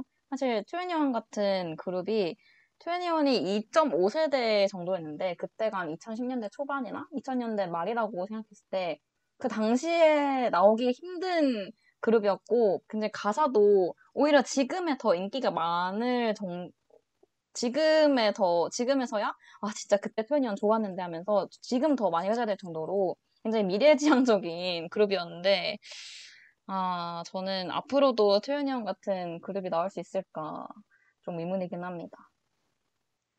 음, 맞아요. 그게 정말 나오기 힘든 것 같아요. 그러니까 이게 어찌됐거나 이게 뭐 경제 논리에 의해서 이게 만들어지고 있고, 이 걸그룹들이. 맞아요. 그리고, 분명히 아이돌이라는 이름에 맞게 대중들이 좋아하는 어떤 무언가를 대신 표현해주는 역할을 해주고 있는 이 걸그룹들이 이제 그걸 컨셉을 표현한다는 측면에서 봤을 때 물론 정말 청순 큐티 이런 걸 하다가 그냥 옷 입고 갑자기 나는 마피아다 이렇게 해서 저는 쉽게 넘어가면 그게 편하겠지만 또 그게 그쵸. 그냥 대뜸 노래 중간에 나는 마피아라고 말한다고 해서 완성되는 게 아니잖아요. 그게, 그쵸. 그게 맞아요. 정말 이게 노래가 담고 있는 가사부터 그거를 표현하는 옷과 그리고 그거에 대한 어떤 전방위적인 모든 그 설명과 과정 이런 것들이 다 필요한 건데 그게 사실은 어렵죠. 그래서 이게 컨셉을 바꿔도 그냥 컨셉이 바뀐 거지 그 코르셋을 다른 색깔의 코르셋을 입은 것뿐이 되는 조금 맞습니다. 그런 안타까운 결과도 나올 수 있을 것 같아서 어떻게 이게 미래에는 만약에 지금이 과도기라면 나중엔 그게 어떻게 잘 만들어질 수 있을지가 조금 기대가 되면서도 걱정도 되고 그런 생각이에요. 음. 여기 지금 채팅창에 손님 십삼님께서 있지 노래에 나오는 마피아가 우리가 알고 있는 마피아가 아니라 마침내 피어난 아침의 그런 미래, 아니, 그런 의미래요. 아, 그쵸. 더 열받는 부분이에요. 아... 그쵸. 예. 아... 혹시 있지 팬이시면, 아, 맞아요. 지금 있지 팬이시네. 그래서 마 점 피 점 아 이렇게 사이에 온점 써서 줄임말로 쓴 걸로 알고 있다고. 그렇긴 한데, 그쵸. 저는 그, 그 마피아라는 의미가 뭔지 알지만, 저는 제이와이피가 있지라는 그룹을 이렇게 정말 유치하게 써도 되나 하는 아쉬움이 남는다는 거죠. 어, 마침내 피어난 아침. 아, 처음 알았네요, 저는. 그래서 마피아였고, 아, 그래서 마피아 인더 무늬이었군요. 네. 아, 근데 그 약간 중의적인 의미인 것 같긴 했어요. 그러니까 마피아 이렇게 하긴 했지만 약간 좀 굉장히 어두운 무대 의상도 많이 입고 오고 좀 예전이랑은 다른 컨셉을 소화해 보려고 했는데 약간 결, 좀 조롱밖에 못 얻었거든요. 막 배우보다 더 배우 이 부분 있잖아요. 그래서 있지 갖고 이렇게밖에 못하니? 라는 생각이 들어서 조금 아쉬웠고, 어, 아까 모래님께서 그 코르셋을 탈피하려고 또 다른 코르셋을 쓰게 된다고 하셨는데 저는 굉장히 여기에 동감하거든요. 사회적으로 요구되는 코르셋을 탈피하자. 나는 너희들의 워너비야. 날 따라해. 라고 말하지만 정작 그걸 부르는 사람들은 뭐 짧은 치마 입고 하이힐 신고 어떻게 저렇게 입고 무대를 하는지 보기만 해도 좀 안쓰러울 지경이었는데 제가 이때까지 본 여돌 중에서 그나마 걸크러쉬, 페미니즘의 본 의미를 잘 살렸다고 본 거는 퀸덤에서 에이오에이, 너나의 무대밖에 어... 없었거든요. 그렇죠. 아, 정말 진짜... 훌륭했어요, 그건. 맞아요. 에이오에이가 그동안 어떻게 소비되는지 아는 사람은 저는 그걸 본방으로 보지 않고 무대 클립으로 봤는데 진짜 에이오에이가 이런 무대도 할 수 있구나. 다들 아시잖아요. 서련이 소주 광고 엄청 하고 그 이 알죠? 그 간판대. 그 알죠, 알죠. 그 포즈 간판대도 엄청 성적으로 소비가 많이 됐던 그룹인데 아, 이 그룹이 이제 이천이십년인가요? 그 킹덤이? 아무튼 아, 이렇게도 발전할 수 있구나 하면서 저는 아주 눈물을 광광 흘렸습니다. 아, 정말 그 무대는 그냥 원래 그런 파격을 하려는 시도는 항상 있어 왔는데 그중에서 제일 완성도가 높았던 거 아닐까. 그리고 맞아요. 저는 오히려 너무 은유적으로 풀어내지 않고 되게 직관적으로 많이 무대를 구성한 게 너무 좋았거든요. 그냥 유리 깨지는 소리를 마지막에 대놓고 넣은 거나 뭐... 그러고 그 뒤에 뭐 일단 제목 자체가 너나 해잖아요. 그러니까 그거는 너나 하라고 얘기하는 그런 가사들, 그 다음에 댄서들 이렇게 잘 불러오는 거, 이런 것들이 다 너무 쉽게 표현하는 것 같아서 너무 좋았고요. 그리고 그게 말씀해주신 것처럼 다른 사람도 아니고 에이오에이가 그거를 했다라는 게 그쵸. 중요한 거니까. 맞아요. 너나의 무대에서 초반에 그냥 에이오에이 분들이 수트를 입고 나오잖아요. 그래서 아 그냥 일반적인 걸크러쉬 컨셉이겠구나 생각했는데 뒤로 갈수록 진짜 자기들이 하고 싶은 말을 확실하게 하는 것 같은 거예요. 그 댄서들도 그렇고 뭐 가사라든지 이런 거에 있어서 그래서 정말 과몰입하게 할 수밖에 없었던 너무 완성도 있는 무대라고 생각을 했고 그걸 보고 아 이제 진짜 시대가 조금 변했구나 라는 생각이 들었어요. 그 무대가 너무 열광을 받고 하니까 그런 걸 보고서 이제 케이팝도 조금 다른 방향으로 나아가야 할 시간이 왔구나라는 생각이 들었습니다. 맞아요. 그 저도 아까 모래님 말씀해주셨던 되게 은유적으로 표현하지 않고 대놓고 보여줬다는 게 굉장히 고무적이라고 생각했거든요. 사실 여돌이 어쨌든 어... 여돌도 보여주는 입장이니까 좀 페미니즘 같은 사회적인 메시지를 전달할 때 고민이 많았을 거거든요. 이거를 어디까지 대놓고 말할까? 뭐 어떻게 컨셉을 잡을까? 뭐 어떤 뭐 오브제를 쓰고 할까? 이걸 또 우리가 나름 명색이 걸그룹인데 너무 대놓고 했다가 욕먹진 않을까? 이런 고민이 꽤 많았을 건데 너무 세련되게 잘 보여줘서 저는 굉장히 좋았다고 생각했습니다. 그러면 또 에이오에이의 너나해 노래를 안 듣고 올 수가 없습니다. 저희 그럼 에이오에이의 너나해 듣고 오겠습니다.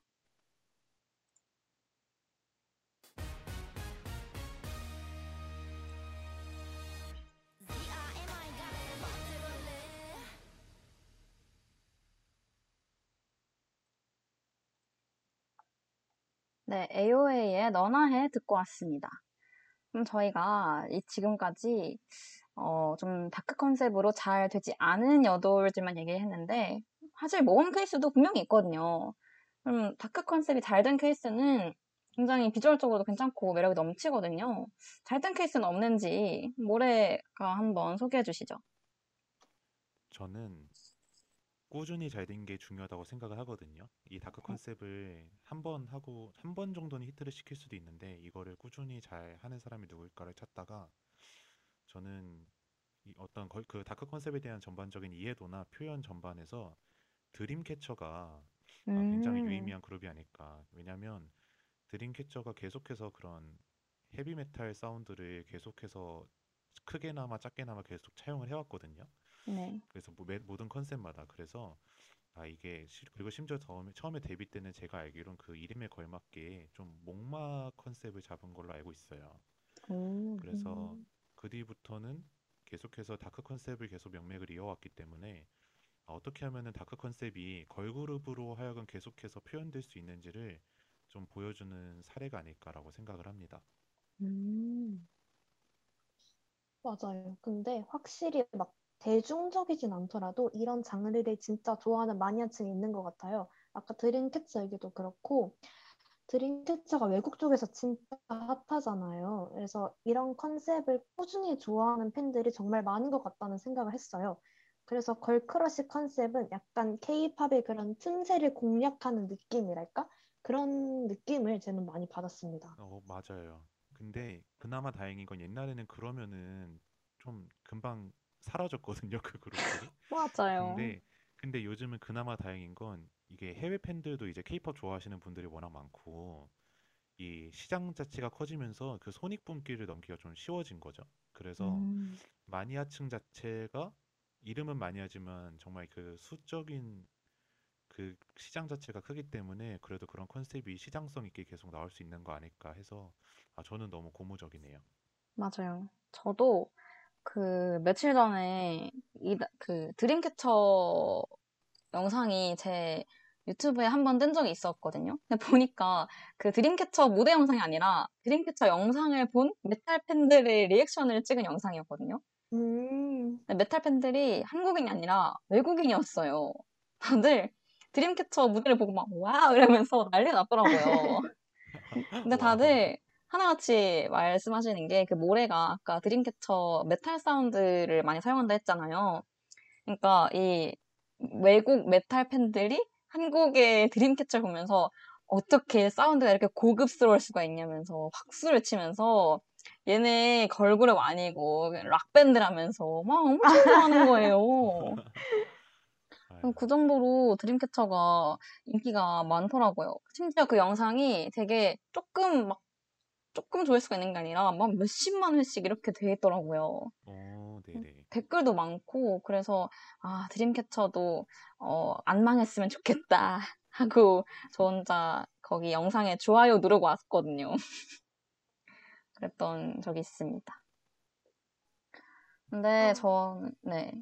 사실 드림캐처는 저도 인정합니다. 여돌 다크 컨셉이 우수 답안이긴 한데 저는 모범 답안까지 가기에는 조금 이르다고 생각합니다. 왜냐면 성적이 여전히 좋지 않았거든요. 아까 말씀드렸다시피 틈새를 공략하는 정도로 오는 이렇게 지속 가능한 다크 컨셉 하기 어렵다 하는 생각이 들었어요. 저희가 아까 초반에서도 말씀드렸지만 유일하게 잘된 다크 컨셉은 에스파 넥스트 레벨밖에 없거든요. 그래서 얘네는 왜 잘 됐을까 하고 생각해봤는데 제가 생각하는 성공 요인은 우선 뭐 에스엠 엔터테인먼트라는 대형 기획사도 한몫했지만 일단 젠더리스 컨셉이 굉장히 잘 됐어요. 좀 신박했고 일단 노래부터가 어느샌가 나도 처음에는 뭐야 노래 왜 이래 하면 생각했지만 두 번 듣고 나니까 어쩔 수 없이 한 곡 반복을 하고 있는 이런 에스엠이 고퀄리티 후크송 때문이 아니었나 생각합니다. 맞아요. K-팝이라는 것 자체가 노래랑 퍼포먼스가 결국엔 가장 중요할 수밖에 없는 그런 판이기는 한 것 같아요. 그래도 이제 에스엠 정도 되고 뭐 제이와이피 정도 되는 대형 기획사라면 그 안에서 좀 뭔가 메시지도 녹여 담을 거라는 생각이 들기는 합니다. 이 에스파도 아시다시피 그 에이아이 세계관 있잖아요. 네. 에이이 세계관 그 비중을 조금만 줄였으면 하는 제 개인적인 그냥 바람이 있기는 합니다. 아, 그래요? 아, 근데 오비 그 세계관을 비중을 줄일 생각이 전혀 없어요. 아, 아주 철저해. 갈수록 오늘... 엄청 불어난던데요? 네, 오늘 그 에스파 나중에 저희가 얘기 나눌 거지만 에스파 오늘 새로 나온 뮤비 보셨죠? 아, 봤죠. 거기 이제 그, 그 에스파가 예능에 나가서 한 예능인가? 아무튼 어떤 인터뷰에서 자기들은 사인조가 아니라 팔인조 걸그룹이라고 얘기를 한 적이 있어요. 그 정도로 이제 세계관 숙지가 확실하게 돼 있거든요. 그 분들께서는. 근데 오늘 아니나 다를까 그 뮤비에서도 그 아이이 아바타더라고요. 그쵸 그쵸 봤죠. 그 정도로 아 심지어 오늘은 누구지? 그 나비스도 나왔거든요. 어, 거의 거의 뭐 주인공인 줄 알았어요. 나비스가 오늘 봤어요? 나비스 얼굴이 에스엠 상이에요. 봤어요? 나, 나비스가 에스엠 나비스 에스엠 상이더라고요. 그 정도로 아주 비중 있게 나와서 에스파는 앞으로도 세계관을 줄일 일은 없다 이렇게 전망합니다. 저는. 그리고 또 우비 말이 그래도 굉장히 맞는 말인 게 사실 넥스트 레벨이 좀 메시지가 있다고 하기엔 좀 그렇죠? 저는 K-팝 가사에 굉장히 귀 기울여 듣는 사람이라서 넥스트 레벨 흥행을 보고 아 사실 대중가요에서 가사가 차지하는 중요도가 생각만큼 크지 않겠구나 하는 생각이 들었어요. 저는 그 있지 노래를 빨리 안 듣게 된 이유도 물론 있지 너무 좋아하지만 전 도저히 배우보다 더 배우 뭐 여우보다 더 여우 그 가사를 도저히 저는 견딜 수가 없는 거예요. 아, 안 듣고 싶어도 차라리 팝송이면은 무시하고 들을 수 있는데 아, 어떡해요. 국내 가요인데 안 듣고 싶어도 제 귀에 들리잖아요. 그래서 그렇죠. 아 진짜 가사 저한테는 가사 굉장히 중요해서 좀 그랬는데 근데 넥스트 레벨이 잘 됐잖아요. 그래서 저는 아, 별 내용 없는데 노래가 좋으면 일단 냅다 듣고 보는구나. 저는 그렇게 생각했어요. 그리고 세계관도 난해하잖아요. 어, 광야가 뭐예요? 광야. 광야가 끊임없이 나와요. 어, 광야로 걸어가부터 해서 뭐 아이, 아바타, 뭐 코스모 진짜 오글거려 죽겠는데 근데 솔직히 이제는 그 에스엠 씨유가 밈으로 소비되는 시대잖아요. 다들 그렇죠. 뭐 어디 가 좀 어디 갔다가 뭐 연락이 안 된다. 그럼 제 광야 갔다면서 뭐 끊어졌다. 연결이 끊어졌다. 뭐 그런 얘기도 하고 아이고. 하는데 또 제 생각엔 정말 스엠은 오타쿠밖에 없는 것 같은데 근데 또 생각보다 마마는 잘 안 돼서 대체 이 대중 한국 대중가요에서 가사가 차지하는 위상이 어느 정도인지 조금 궁금했습니다. 그러니까요. 좀 종잡을 수가 없네요. 마마 좀 생각을 해봤는데 마마를 예시로 들어주시니까 할 말이 없어지네요.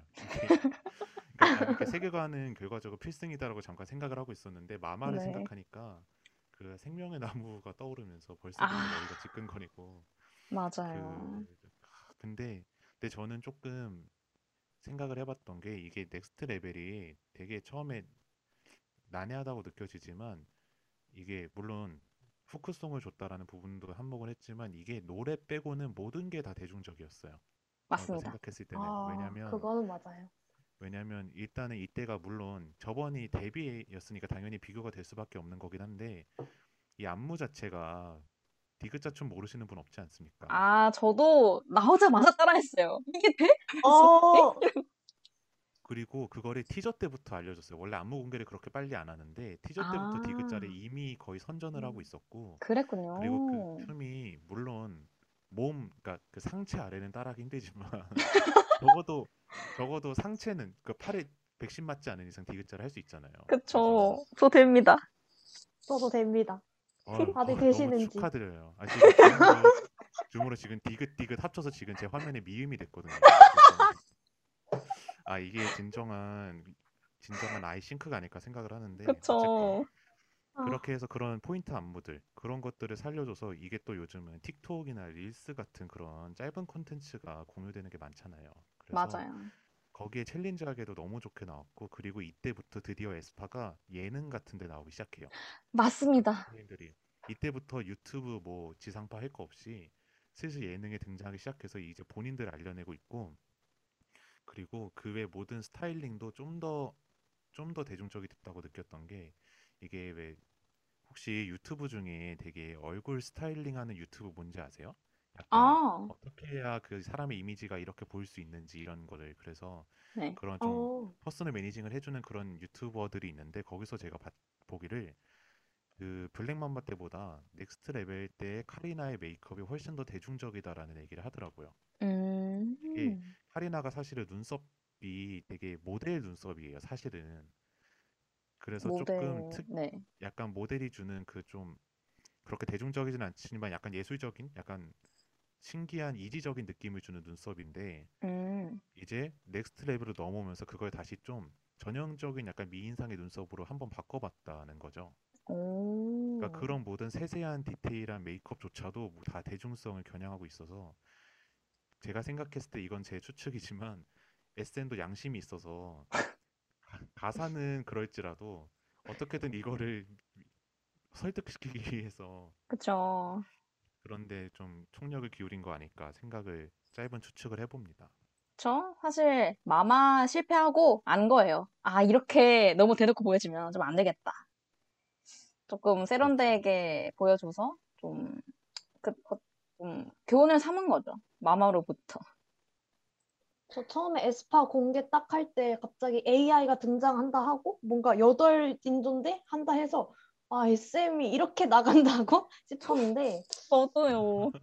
이게 뭐야? 했는데, 근데 요즘은 또 아바타도 밈으로 많이 소비되더라고요.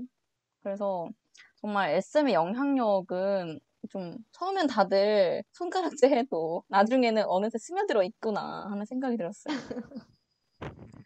그리고 또 채팅으로 소원님께서 옛날에 에프엑스 노래 중에 여우 같은 기집애, 맞아요, 이것도 벌써 여, 같은 여잔데 여우 같은 기집애라고 이렇게 또 프레이밍하고 있거든요.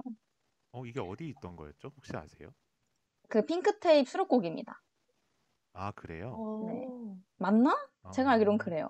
그 노래 어, 잘 들었거든요. 제목이 기억이 안 나서. 저도 제목이 여우 같은 한데... 기집애예요. 어? 그러면 핑크테이프는 아닌 것 같아요. 근데... 그래요? 어쨌건 그래... 아, 아 핑크테이프 그런... 아닌가? 첫사랑님? 아... 아... 어, 그, 그 앨범이었... 어? 그... 그때가 핑크테이프 아닌가요? 그래서 저는 이게 되게 낯... 지금 댓글에 모르는 게 없으신, 저희가 이게 팩트체크가 서로 되게 확실하거든요. 그래서 맞아요. 서로, 아, 이게 원래 저는 좀 걱정을 했거든요. 서로 쓰는 내용을 서로 모르면 어떡하지? 대본을 짤 때 그런 걱정을 했는데, 모를 리가 없어. 원고를, 원고를 쓰는데 서로 이미, 그러니까 약간 드라이브가 공유가 되어 있는 거죠, 머리에서. 그래서 싱크가 잘 맞춰져 있어요. 걱정 없이 원고를 맞아요. 썼습니다. 맞아요. 아, 근데 핑크테이프 맞는 것 같아요. 제가 아, 방금 그래요? 찾아봤는데 저도 말하고 좀 놀랐어요. 어, 핑크테이프 잘했어. 역시 K-팝 디제이. 아, 여우 같은 내 친구. 바로 등장하던데요? 아, 아, 여우 같은 내 친구. 맞아요, 맞아요. 오. 핑크테이프의 여우 같은 내 친구 맞습니다. 저 사실 그것도 멜로디가 나쁘진 않은데 참 가사가 좀 별로예요. 뭐, 그러니까 가사, 그 노래의 가사인즉슨 친구가 맨날 남자친구를 바꿔서 사귀는 거예요. 그래서 그 화자가 그 친구를 보면서 아, 그 여우 같은 기집애 또 또 사랑을 시작했다면서, 뭐 옛날에는 저번엔 저번에는 뭐 교회 오빠 만난다고 해서 교회도 좀 다니던, 이번엔 또 누구냐, 뭐 그런 좀 통통 튀는 가사지긴 하지만 조금 네, 항마력에 딸리는 노래였거든요. 어, 그런 가사가 있었군요. 네. 그리고 또, 아, 또 그래서 이 여우 같은 내 친구의 화자는, 하, 그래서 이 친구가 자기 연애 안 할 때만, 그러니까 자기한테 연애 상담을 하거나 남자친구랑 사이가 안 좋을 때만 자기를 찾는다. 그래서 아, 나 더 이상 안 봐줘. 네 사랑, 네가 알아서 해라. 너 잘 먹고 잘 살아라. 이렇게 하지만 또 갑자기 또 프라이빗에 와서는 그래도 친구인데 우는 널 보니까 마음이 찡해진다. 뭐 그런 식의 가사거든요. 어, 되게 현실적이네요, 근데. 아, 네. 가사가 희한하네요. 네, 그래서 가사가 굉장히 현실적이어서 어, 저는 좋아, 좋게 듣긴 했는데 여기 또 소원님께서 원래 아리아나 그란데 곡이었다고. 헉, 그렇군요.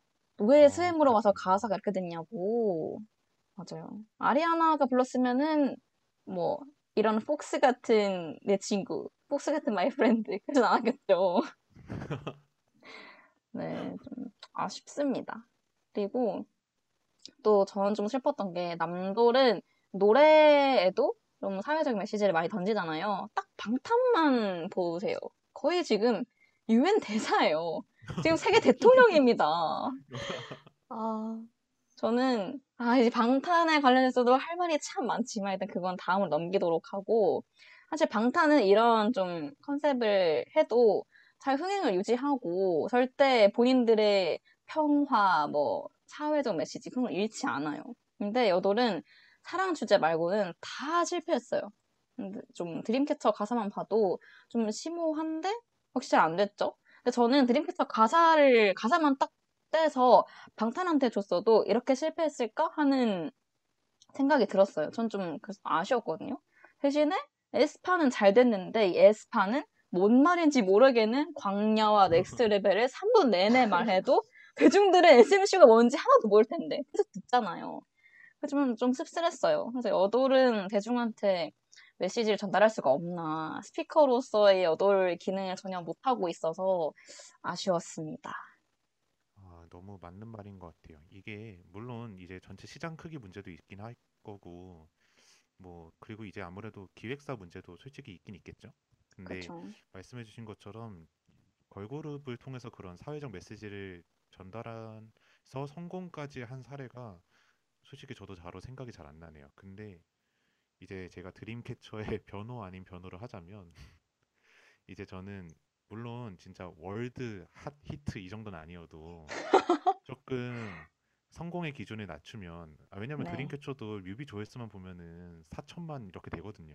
아, 그쵸. 맞아요. 그래서 드림캐처가 계속해서 그 스크린부터 해서 학교 폭력과 폭력에 관한 얘기를 나름 몇 부작에 걸쳐서 했어요. 그거를. 맞아요. 그래서 그런 걸 봐서 그래도 그런 사례가 없지는 않다. 없지는 않은데 이게 시장에서 성공까지 하고 그게 실제로 사회에 아주 유력한 메시지가 되기까지가 아직은 조금 요원한 부분이 있기는 한 것 같아요. 음. 그래서 어떤 의미로는 제가 생각했을 때는 새롭게 시도를 하는 것도 중요한데 이미 좀 성공을 한 그룹들 있잖아요. 이미 충분히 네네. 무슨 곡을 내도 인기가 있을 것 같은 그런 그룹들. 맞아요. 그런 걸그룹들이 한 번쯤만 시도를 먼저 해줘서 그 문을 열어주면 훨씬 음. 더 그 뒤가 수월하지 않을까라는 생각을 합니다. 음, 맞아요. 음, 저도 드림캐처가 어, 대중적인 인기는 얻지 못해도 계속해서 앨범을 내고 있다는 점이 굉장히 고무적이라고 보거든요. 사실 어, 정말 잘 안 됐거나 모래님 말씀대로 손이 분기점을 넘지 못했으면은 이제 안 나오겠죠? 근데 아직까지 활동을 계속하고 있다는 것만 봐도 아직은 좀 희망이 있는 게 아닐까 하고 생각했습니다. 그러면 저희가 한 시간 반 동안 여돌 얘기만 했네요. 아무튼 이 얘기를 정리를 좀 해보도록 하죠. 저희가 여돌의 걸크러쉬와 다크 컨셉에 관련해서 계속 얘기를 해봤는데 앞으로 여돌들이 이 행보를 계속 유지할까? 뭐 어떻게 생각하세요? 일단 저부터 얘기해볼까요? 일단 저는 여돌 다크 컨셉은 대중적 인기보다는 좀 팬덤을 모으거나 좀 대, 팬들의 수요를 충족시키는 의미가 조금 더 크다고 생각해요. 근데 여돌의 대중성을 포기한다?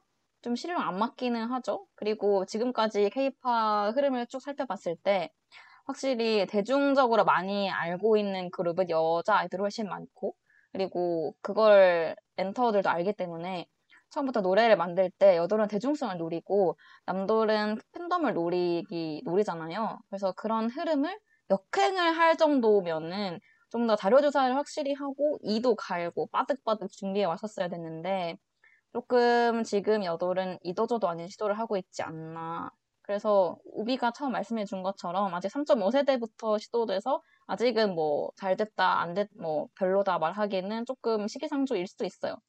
근데 그래도 조금 더 확실하게 성공을 목표로 한번 해보는 게 어떤가, 저는 그렇게 생각했습니다. 네, 어, 제가 생각하는 걸 얘기하면 저는 퍼포먼스랑 대중성을 동시에 잡기는 조금 힘들지 않나 생각을 하거든요. 왜냐하면 네. 이제 퍼포먼스형 노래랑 대중형 노래는 그 구조부터가 조금 다른 것 같다는 생각이 들어서. 근데 요즘 나오는 우리가 언급했던 노래는 조금 퍼포먼스형 노래들이 많은 것 같아서 이 대중성이 중요한 여돌이 퍼포먼스형 노래를 들고 나온 것 자체가 상당한 모험일 거라고 생각을 해요.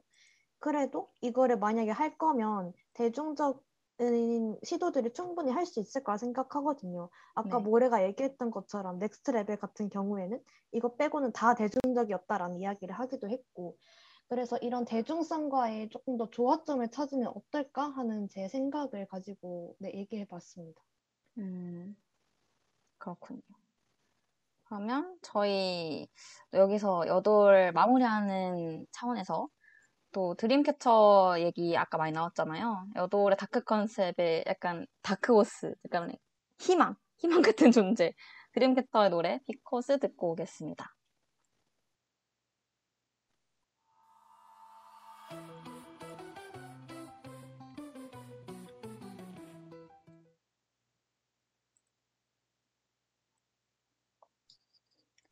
네, 드림캐처의 피커스 듣고 왔습니다.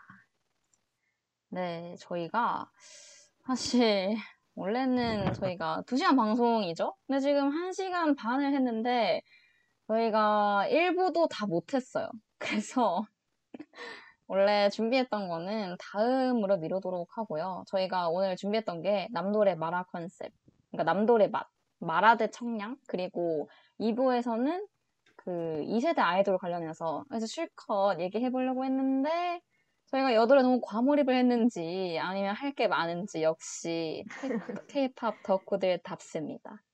이제 일 부, 그러니까 코너, 그러니까 일 부 일 코너로 한 시간 반 태우기. 너무 마음에 들어요. 아, 정말 우리 대단해요. 그러니까요. 저희도 사실 대본을 쓰면서 걱정했잖아요. 어떡하지? 지금 대본이 지금 넘친다. 어떡하냐. 할 수 있어요. 한... 넷플릭스 사화 분량이었어요 거의. 아, 그니까요. 좀 걱정되긴 했는데 제가 엠씨를 잘 보겠다고 아주 호언장담했는데 지금 엠씨 역할을 제대로 하지 못하고 지금 오히려 과몰입해가지고 엠씨가 더 말이 많은 방송이 됐습니다. 정말 죄송해요. 너무 진심이어서 그래요. K-팝에. 맞아요. 거짓인 것보다 낫죠. 그렇죠. 아, 말할 게 없어서 마가 뜨는 것보다는 낫다고 생각합니다. 그러면 저희가 그 혹시 남도를 기대하고 오신 분들이 있으신지 모르겠지만 그 얘기는 저희가 다음번에 또 아주 심도 있게 일 절, 이 절, 삼 절, 사 절까지 해보도록 하고요. 네, 다음에도 또 들어주세요. 그래서 오늘은 일 부까지, 일 부 일 코너까지만 하는 걸로 하고 저희가 원래 이번 주 주목할 K-팝도 준비했었거든요.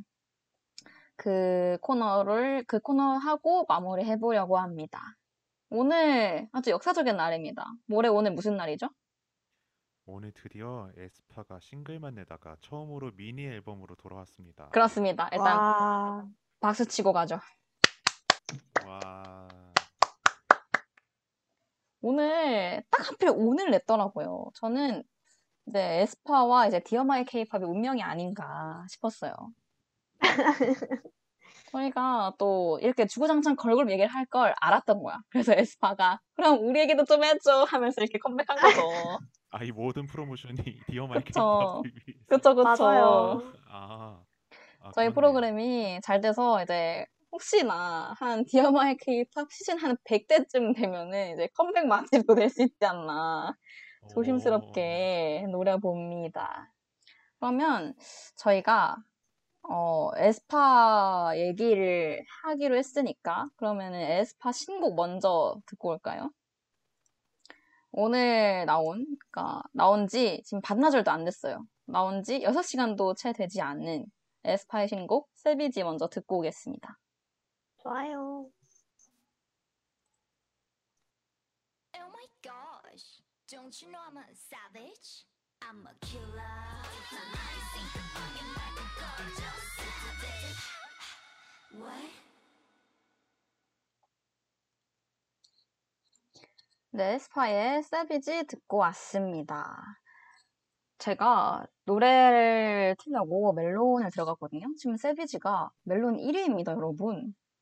오, 결국은 진짜... 올라왔네요. 와, 올라와요. 진짜 에스파는 아 일단 에스파의 성적을 예상하기 전에 일단 일단 노래를 들었으니까 각자 한마디씩 해봅시다. 어, 저부터 얘기할게요. 일단 저는 에스파가 디지털 싱글 말고 이제 앨범이 나온다고 해서 좀 좀 딸이 한 곡씩 내는 게 아니라 이제 앨범 나온다 해서 기대를 굉장히 많이 했습니다. 대체 뭐 어떤 앨범, 어떤 뭐 그걸 녹이고 싶어서 이렇게 한 곡씩밖에 안 줬나, 얼마나 완성도가 높을까 하고 기대를 많이 했는데, 그래서 여섯 시가 딱 되자마자 뮤비를 봤죠. 또 안 그래도 저희 그 대본을 쓸 때가 여섯 시쯤이어서 저희가 모레랑 얘기했잖아요. 여섯 시에 뮤비 나온다고. 아, 그렇죠. 저희 아주 기대를 많이 모르면서. 했습니다. 맞아요. 적으면서 이제 한 편의 뮤비 켜놓고 이제 봤는데, 저는 딱 처음 들었을 때 어, 애들은 예쁘네. 끝. 이렇게 생각했었어요. 어... 넥스트 레벨 들었던 것처럼 아... 또 노래 왜 이래 하면서 애들은 예쁘네 하면서 생각했었는데, 한 두 번째 듣고 보니까, 그러니까 두 번째는 노래만 따로 들었어요. 뮤비를 보지 않고 노래만 따로 들었을 때 느낀 거는, 아 정말 스엠 팬들이 좋아하는 창법, 그 윈터에 그 치고 올라가는 고음 아시죠? 딱 그거랑 알죠 알죠. 유영진이 성대로 나왔다고 하는 윈터를 정말 잘 이용했구나, 그런 생각을 했고, 그리고 사운드도 또 스엠이 좋아할 만한 그런 사운드를 많이 썼다. 사실 엔시티에서 쓸 법한 좀 신시사이더나 그런 걸 많이 넣었다고 생각했고요. 그리고 노래 구성, 분위기가 고조되다가 갑자기 멜로디 확 바뀌면서 서정적으로 분위기를 전환을 하고, 그리고 이제 윈터가 고음으로 장식하는 그런 클라이막스. 이거를 보통 어디서 봤냐면은 동방신기 최강창민 롤이거든요, 이게. 네, 맞네요. 그쵸. 저는 여기서 정말 에스엠피를 많이 갈아 넣었구나, 그렇게 생각했었어요. 그리고 아까도 제가 말씀드렸지만 넥스레벨 들었을 때처럼 아 대중성은 막 이래놓고 대중성은 좀 못 잡겠구나, 또 팬덤만 불러 모으지 않을까 생각해서 해, 그, 일단 그까지 생각했는데, 생각해보니까 어, 넥스트레벨이 성적이 좋았잖아요. 그래서 나중에는 음악 성적이 높을 수도 있겠다 하고 생각했었죠. 그리고 저는 앨범을 다 들었는데 그 자각몽이란 노래가 있거든요. 그게 끝곡으로 들어가 있는데 그 노래가 굉장히 좋습니다. 음, 자각몽 제가 한번 들어보겠습니다. 저는 아직 수록곡은 안 들어봤는데 해체 픽이라니, 또 진짜 좋습니다. 믿고 들을 수 있죠? 맞아요. 근데 이번에도 어김없이 등장했더라고요. 그 그쵸? 광야. 광야. 아, 그렇죠. 어. 등장해버렸죠. 광야가 등장 안 할 수가 없어요. 지금 제가 아직 완벽하게 곡 숙지를 못했지만 광야가 어떻게 나왔죠 이번에? 음. 이번에 그냥 약간 그런 거였어요. 이번에 본격적으로 전투를 막 하는데 저는 가사를 보면서 봤거든요. 네네네.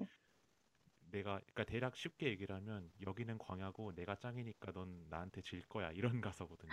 맞아요, 맞아요. 어... 그런. 아유, 여전히 왜냐하면 그거 처음에 나왔을 때 처음에 이제 트랙리스트가 공개가 됐잖아요. 네. 됐는데 역시 타이틀곡 옆에 유영진 이렇게 그냥 찍혀 있는 거야. 아, 그래서 아, 이때, 아버지죠? 아, 이거는 돌이킬 수 없다. 아, 이거는 이미 팬들 보고 이미 알고 있어라. 그쵸. 이번에도 그럴 거니까 알고 있어라라고 경고를 해준 거죠. 그렇죠. 우리 나비스 등장시킬 거고, 그러니까 넥스트 레벨에서, 넥스트 레벨에서는 나비스를 불렀잖아요. 나비스 콜링 하고 아... 불렀어요.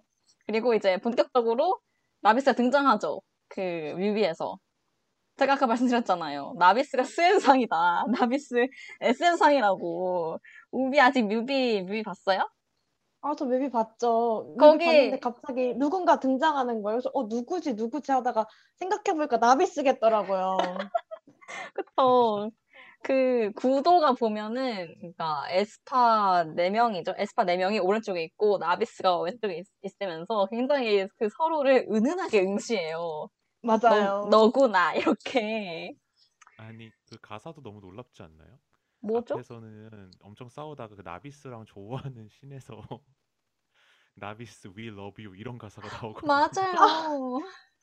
아니 앞에서는 다 죽일 것처럼 해놓더니 갑자기 평화롭게 하면서 나비스 우리는 당신의 희생을 알고 당신의 사랑에 이렇게 얘기를 하거든요. 정말 아, 종잡을 수 없었어요. 그러고 음, 저는 저도 사실은 수록곡은 아직 못 들어봤고 타이틀곡만 아직 여러 번 들어봤어요. 제가 수록곡은 천천히 들어보겠습니다. 근데 사실 저는 그 유, 트랙리스트가 공개되기 전에는 컴백을 한다고 했을 때 그래도 이번이 정규가 아니라 미니 앨범이니까 한 템포 이 세계관에 쉬어가는 노래지 않을까. 그러니까 그 대중성을 마저 다 잡기 위해 좀 더 생각보다 더 대중적인 노래를 들고 오지 않을까라고 생각을 하면서 은근히 이제 켄지 선생님이 좀 주도권을 잡고 하시기를 바랬던 마음이 있었거든요. 켄지! 와우, 네네. 근데 이번에 유영진 님이 다시 메인을 잡으면서 이제 좀 마음이 내려놨어요. 그래서 항상 아 이분들은 계속 얘기했지만 세계관의 진심이구나. 그쵸. 거. 아, 저, 저, 저 네. 말, 말씀 드리고 싶은 게 있는데 제가 그 전곡 다 들었잖아요. 어, 아, 네. 네. 세비지가 트랙 이 번이거든요. 네네. 이 일 번에 아이널지라는 노래가 있어요. 거기는 아, 어떤 에너지 말고 아이널지인 거죠? 네, 그러니까 에너지 말고 앞에 아이를 붙여서 아이널지라는 노래가 있는데 거기에 거기서 멤버들이 자기 소개를 하거든요. 자기 소개를 한다고요? 네, 자기 소개해요. 그 뭐 그러니까 각자 멤버들이 한 명씩 파트를 맡아가지고 그러니까 어떤 식이냐면은 그 여러분 그 그 나 불꽃 카리스마 민호 그 밈 아시죠? 아 당연히 알죠. 뭘 안 돼. 그럼 나는 윈터 그거를 한다고요? 네 그런 식으로 그러니까 한 명씩 본인 소개를 해요. 그 더 샤이니 월드 나왔던 것처럼 샤, 그 거기서 말한 샤이니 자기소개처럼 아이널지를 들어보면은 뭐 닝닝이는 뭐 코딩 머시기 머시기고 뭐 나는 윈터고 머시기 머시기다 이렇게 영어로 자기소개를 합니다. 우와. 그게 트랙인데요? 그게 트랙 일 번이에요. 그러니까 저는 사실 싱글 앨범 나온다고 했을 때부터 드디어 이제 한 개씩 힌트를 풀어주겠구나. 대체 그 나비스 누구고 멤버들이 어떤 역할이고 누가 흑막인 건지 알려주겠거니 하고 생각했었는데 트랙 일 번부터 강렬하게 뭐 닝닝 머시기 머시기 하면서 알려주길래 역시 스엠은 스엠이다. 꼭 들어보세요. 재밌습니다. 무서운데요? 지금 이렇게만 딱 들었을 때는 불꽃 카리스마 민호가 생각나면서 아, 아 아니요 아니요 그 아이널지 저는 맨 처음에 가사를 안 보고 들었거든요. 그냥 한번 쭉 들어보려고 켰는데 그냥 아이널지 노래 좋네 하면서 그냥 오 듣다가 갑자기 익숙한 멤버들의 이름이 나오는 나오길래 뭐 나 카리나 민터 이렇게 아는 단어가 바뀌니까 그 뭐야 하면서 가사를 펼쳐봤죠. 황급하게. 그래서 그 에스파 멤버들이 각자 어떤 역할인지, 그러니까 그 광야 세계관에서 뭘 맡고 있는지를 알려줘요. 그래서 관몰입을 해, 하시려면 한번 들어보는 것도 나쁘지 않습니다. 네. 신기하네요. 그런 거를 보통 그냥 유튜브 이런 데서 어떤 비디오를 만들어서 만들어주는 경우도 있는데, 네. 앨범에 그거를 수록을 할 용기가 있었다라는 게 저는 아 정말 대단한. 그러니까 제가 아까 말했잖아요. 스엠, 그러니까 에스파가 이제 에스엠피의 적장자가 됐다니까요. 그 약간 세자 왕의 수여식하는 것처럼 저는 그렇게 생각합니다. 어, 네. 그러고 저는 이제 노래 중심으로 생각을 해봤어요. 물론 세계관은 더할 말이 없지만 노래를 이제 들으면서 생각을 했는데 저는 사실 처음에 그 프리코러스인지 코러스인지 좀 명확하지 않은데 보컬로 네. 이제 좀 진입을 했을 때 그 뒤에 나오는 사운드에서 이게 많이 들어본 것 같은데 생각을 했는데 그 혹시 엑소 그 으르렁 있었던 앨범 수록곡 중에 블랙펄이라는 노래를 아세요? 알죠. 알죠. 우비는 네. 엑소 팬이잖아요. 옛날에. 아 근데 그때 네 맞아요. 했었어요. 그 노래가 되게 항해를 하면서 나의 어떤 흑진주를 찾아 나가겠다 이런 건데 이제 이제 그런 엑, 엑소가 물론 세계관이긴 하지만 그 중간중간 세계관의 온도가 조금씩 다 다른데 그쵸. 그중에서 이제 어떤 무언가를 찾아 나서는 그런 노래들이 좀 있어요. 블랙홀도 있고 맞아요. 아, 또 있었는데? 엘도라도. 엘도라도. 엘도라도. 엘도라도. 맞습니다. 거의 뭐 거친 바다를 건너서 이런 그러니까 그 히어로물의 어떤 그런 거를 전형을 보여주는데 이제 거기서 나오는 사운드가 여기서 똑같이 그 악기를 쓴 게 있더라고요. 그래서 음. 아, 그런 거를 에스엠을 좋아하는 사람이라면 익숙할 수 있겠다라는 생각이 들었고 뭐 일단 그런 게 좀 익숙했고 제가 오늘 처음에 랩 이야기를 했는데 네. 보통 네 명이 걸그룹, 사 인조 걸그룹이면 그중에 래퍼는 보통 한 명이거든요. 음, 그죠. 그죠? 흔히. 근데 여기는 래퍼를 맡는 사람이 물론 카리나가 보컬도 왔다 갔다 하지만 래퍼를 맡는 사람이 두 명이 있는데 문제는 이제 블랙맘바 때는 사실 랩이 없었고 이제 넥스트 레벨 때는 랩이긴 했지만 그때 나비스콜링의 여파가 너무 강했기 때문에 약간 정신없었던 그런 거였고 본격적으로 랩을 이렇게 많이 했던 게 이번 앨범이 처음인 것 같아서 전 좀 인상적으로 봤던 것 같습니다. 맞아요. 네. 어, 우빈은 이제, 어떻게 봤어요? 어, 제 평은 진짜 어, 딱 전형적인 에스엠 스타일 노래군이었습니다. 그리고 확실하게 에스파 세계 먼지를 조금 각인시켜준 노래였다고도 생각을 했어요. 음, 아까 서정적 부분 얘기하셨는데 이 서정적 부분에서 확실하게 이 에스엠 아이돌만의 보컬이 짱짱함이 느껴지더라고요. 닝닝도 그렇고 윈터도 진짜 확 치고 올라가는 부분이 있잖아요.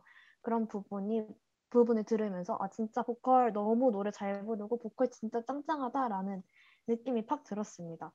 이 에스엠 하면은 보컬이 되게 짱짱하기로 유명하잖아요. 저는 이 시원한 보컬들이 진짜 너무 마음에 들었어요.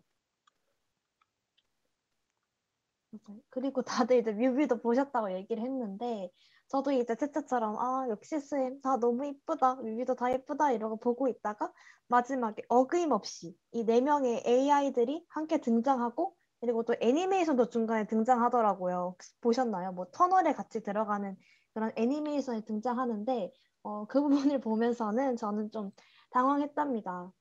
어, 개인적인 생각으로는 에스엠이 어, 어서 이 에이아이들을 좀 잃었으면 하는 네, 그런 생각이 있긴 합니다. 다들 어떻게 아, 생각하시는지.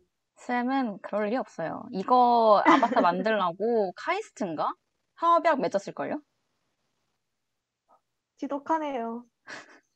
제가 알기로는 카이스트인가? 무슨 좀 뭐, 아, 뭐 기사 떴었는데 네, 그렇게 뭐 하나 했던 것 같긴 해요. 그래서 정말 징하다. 징하다.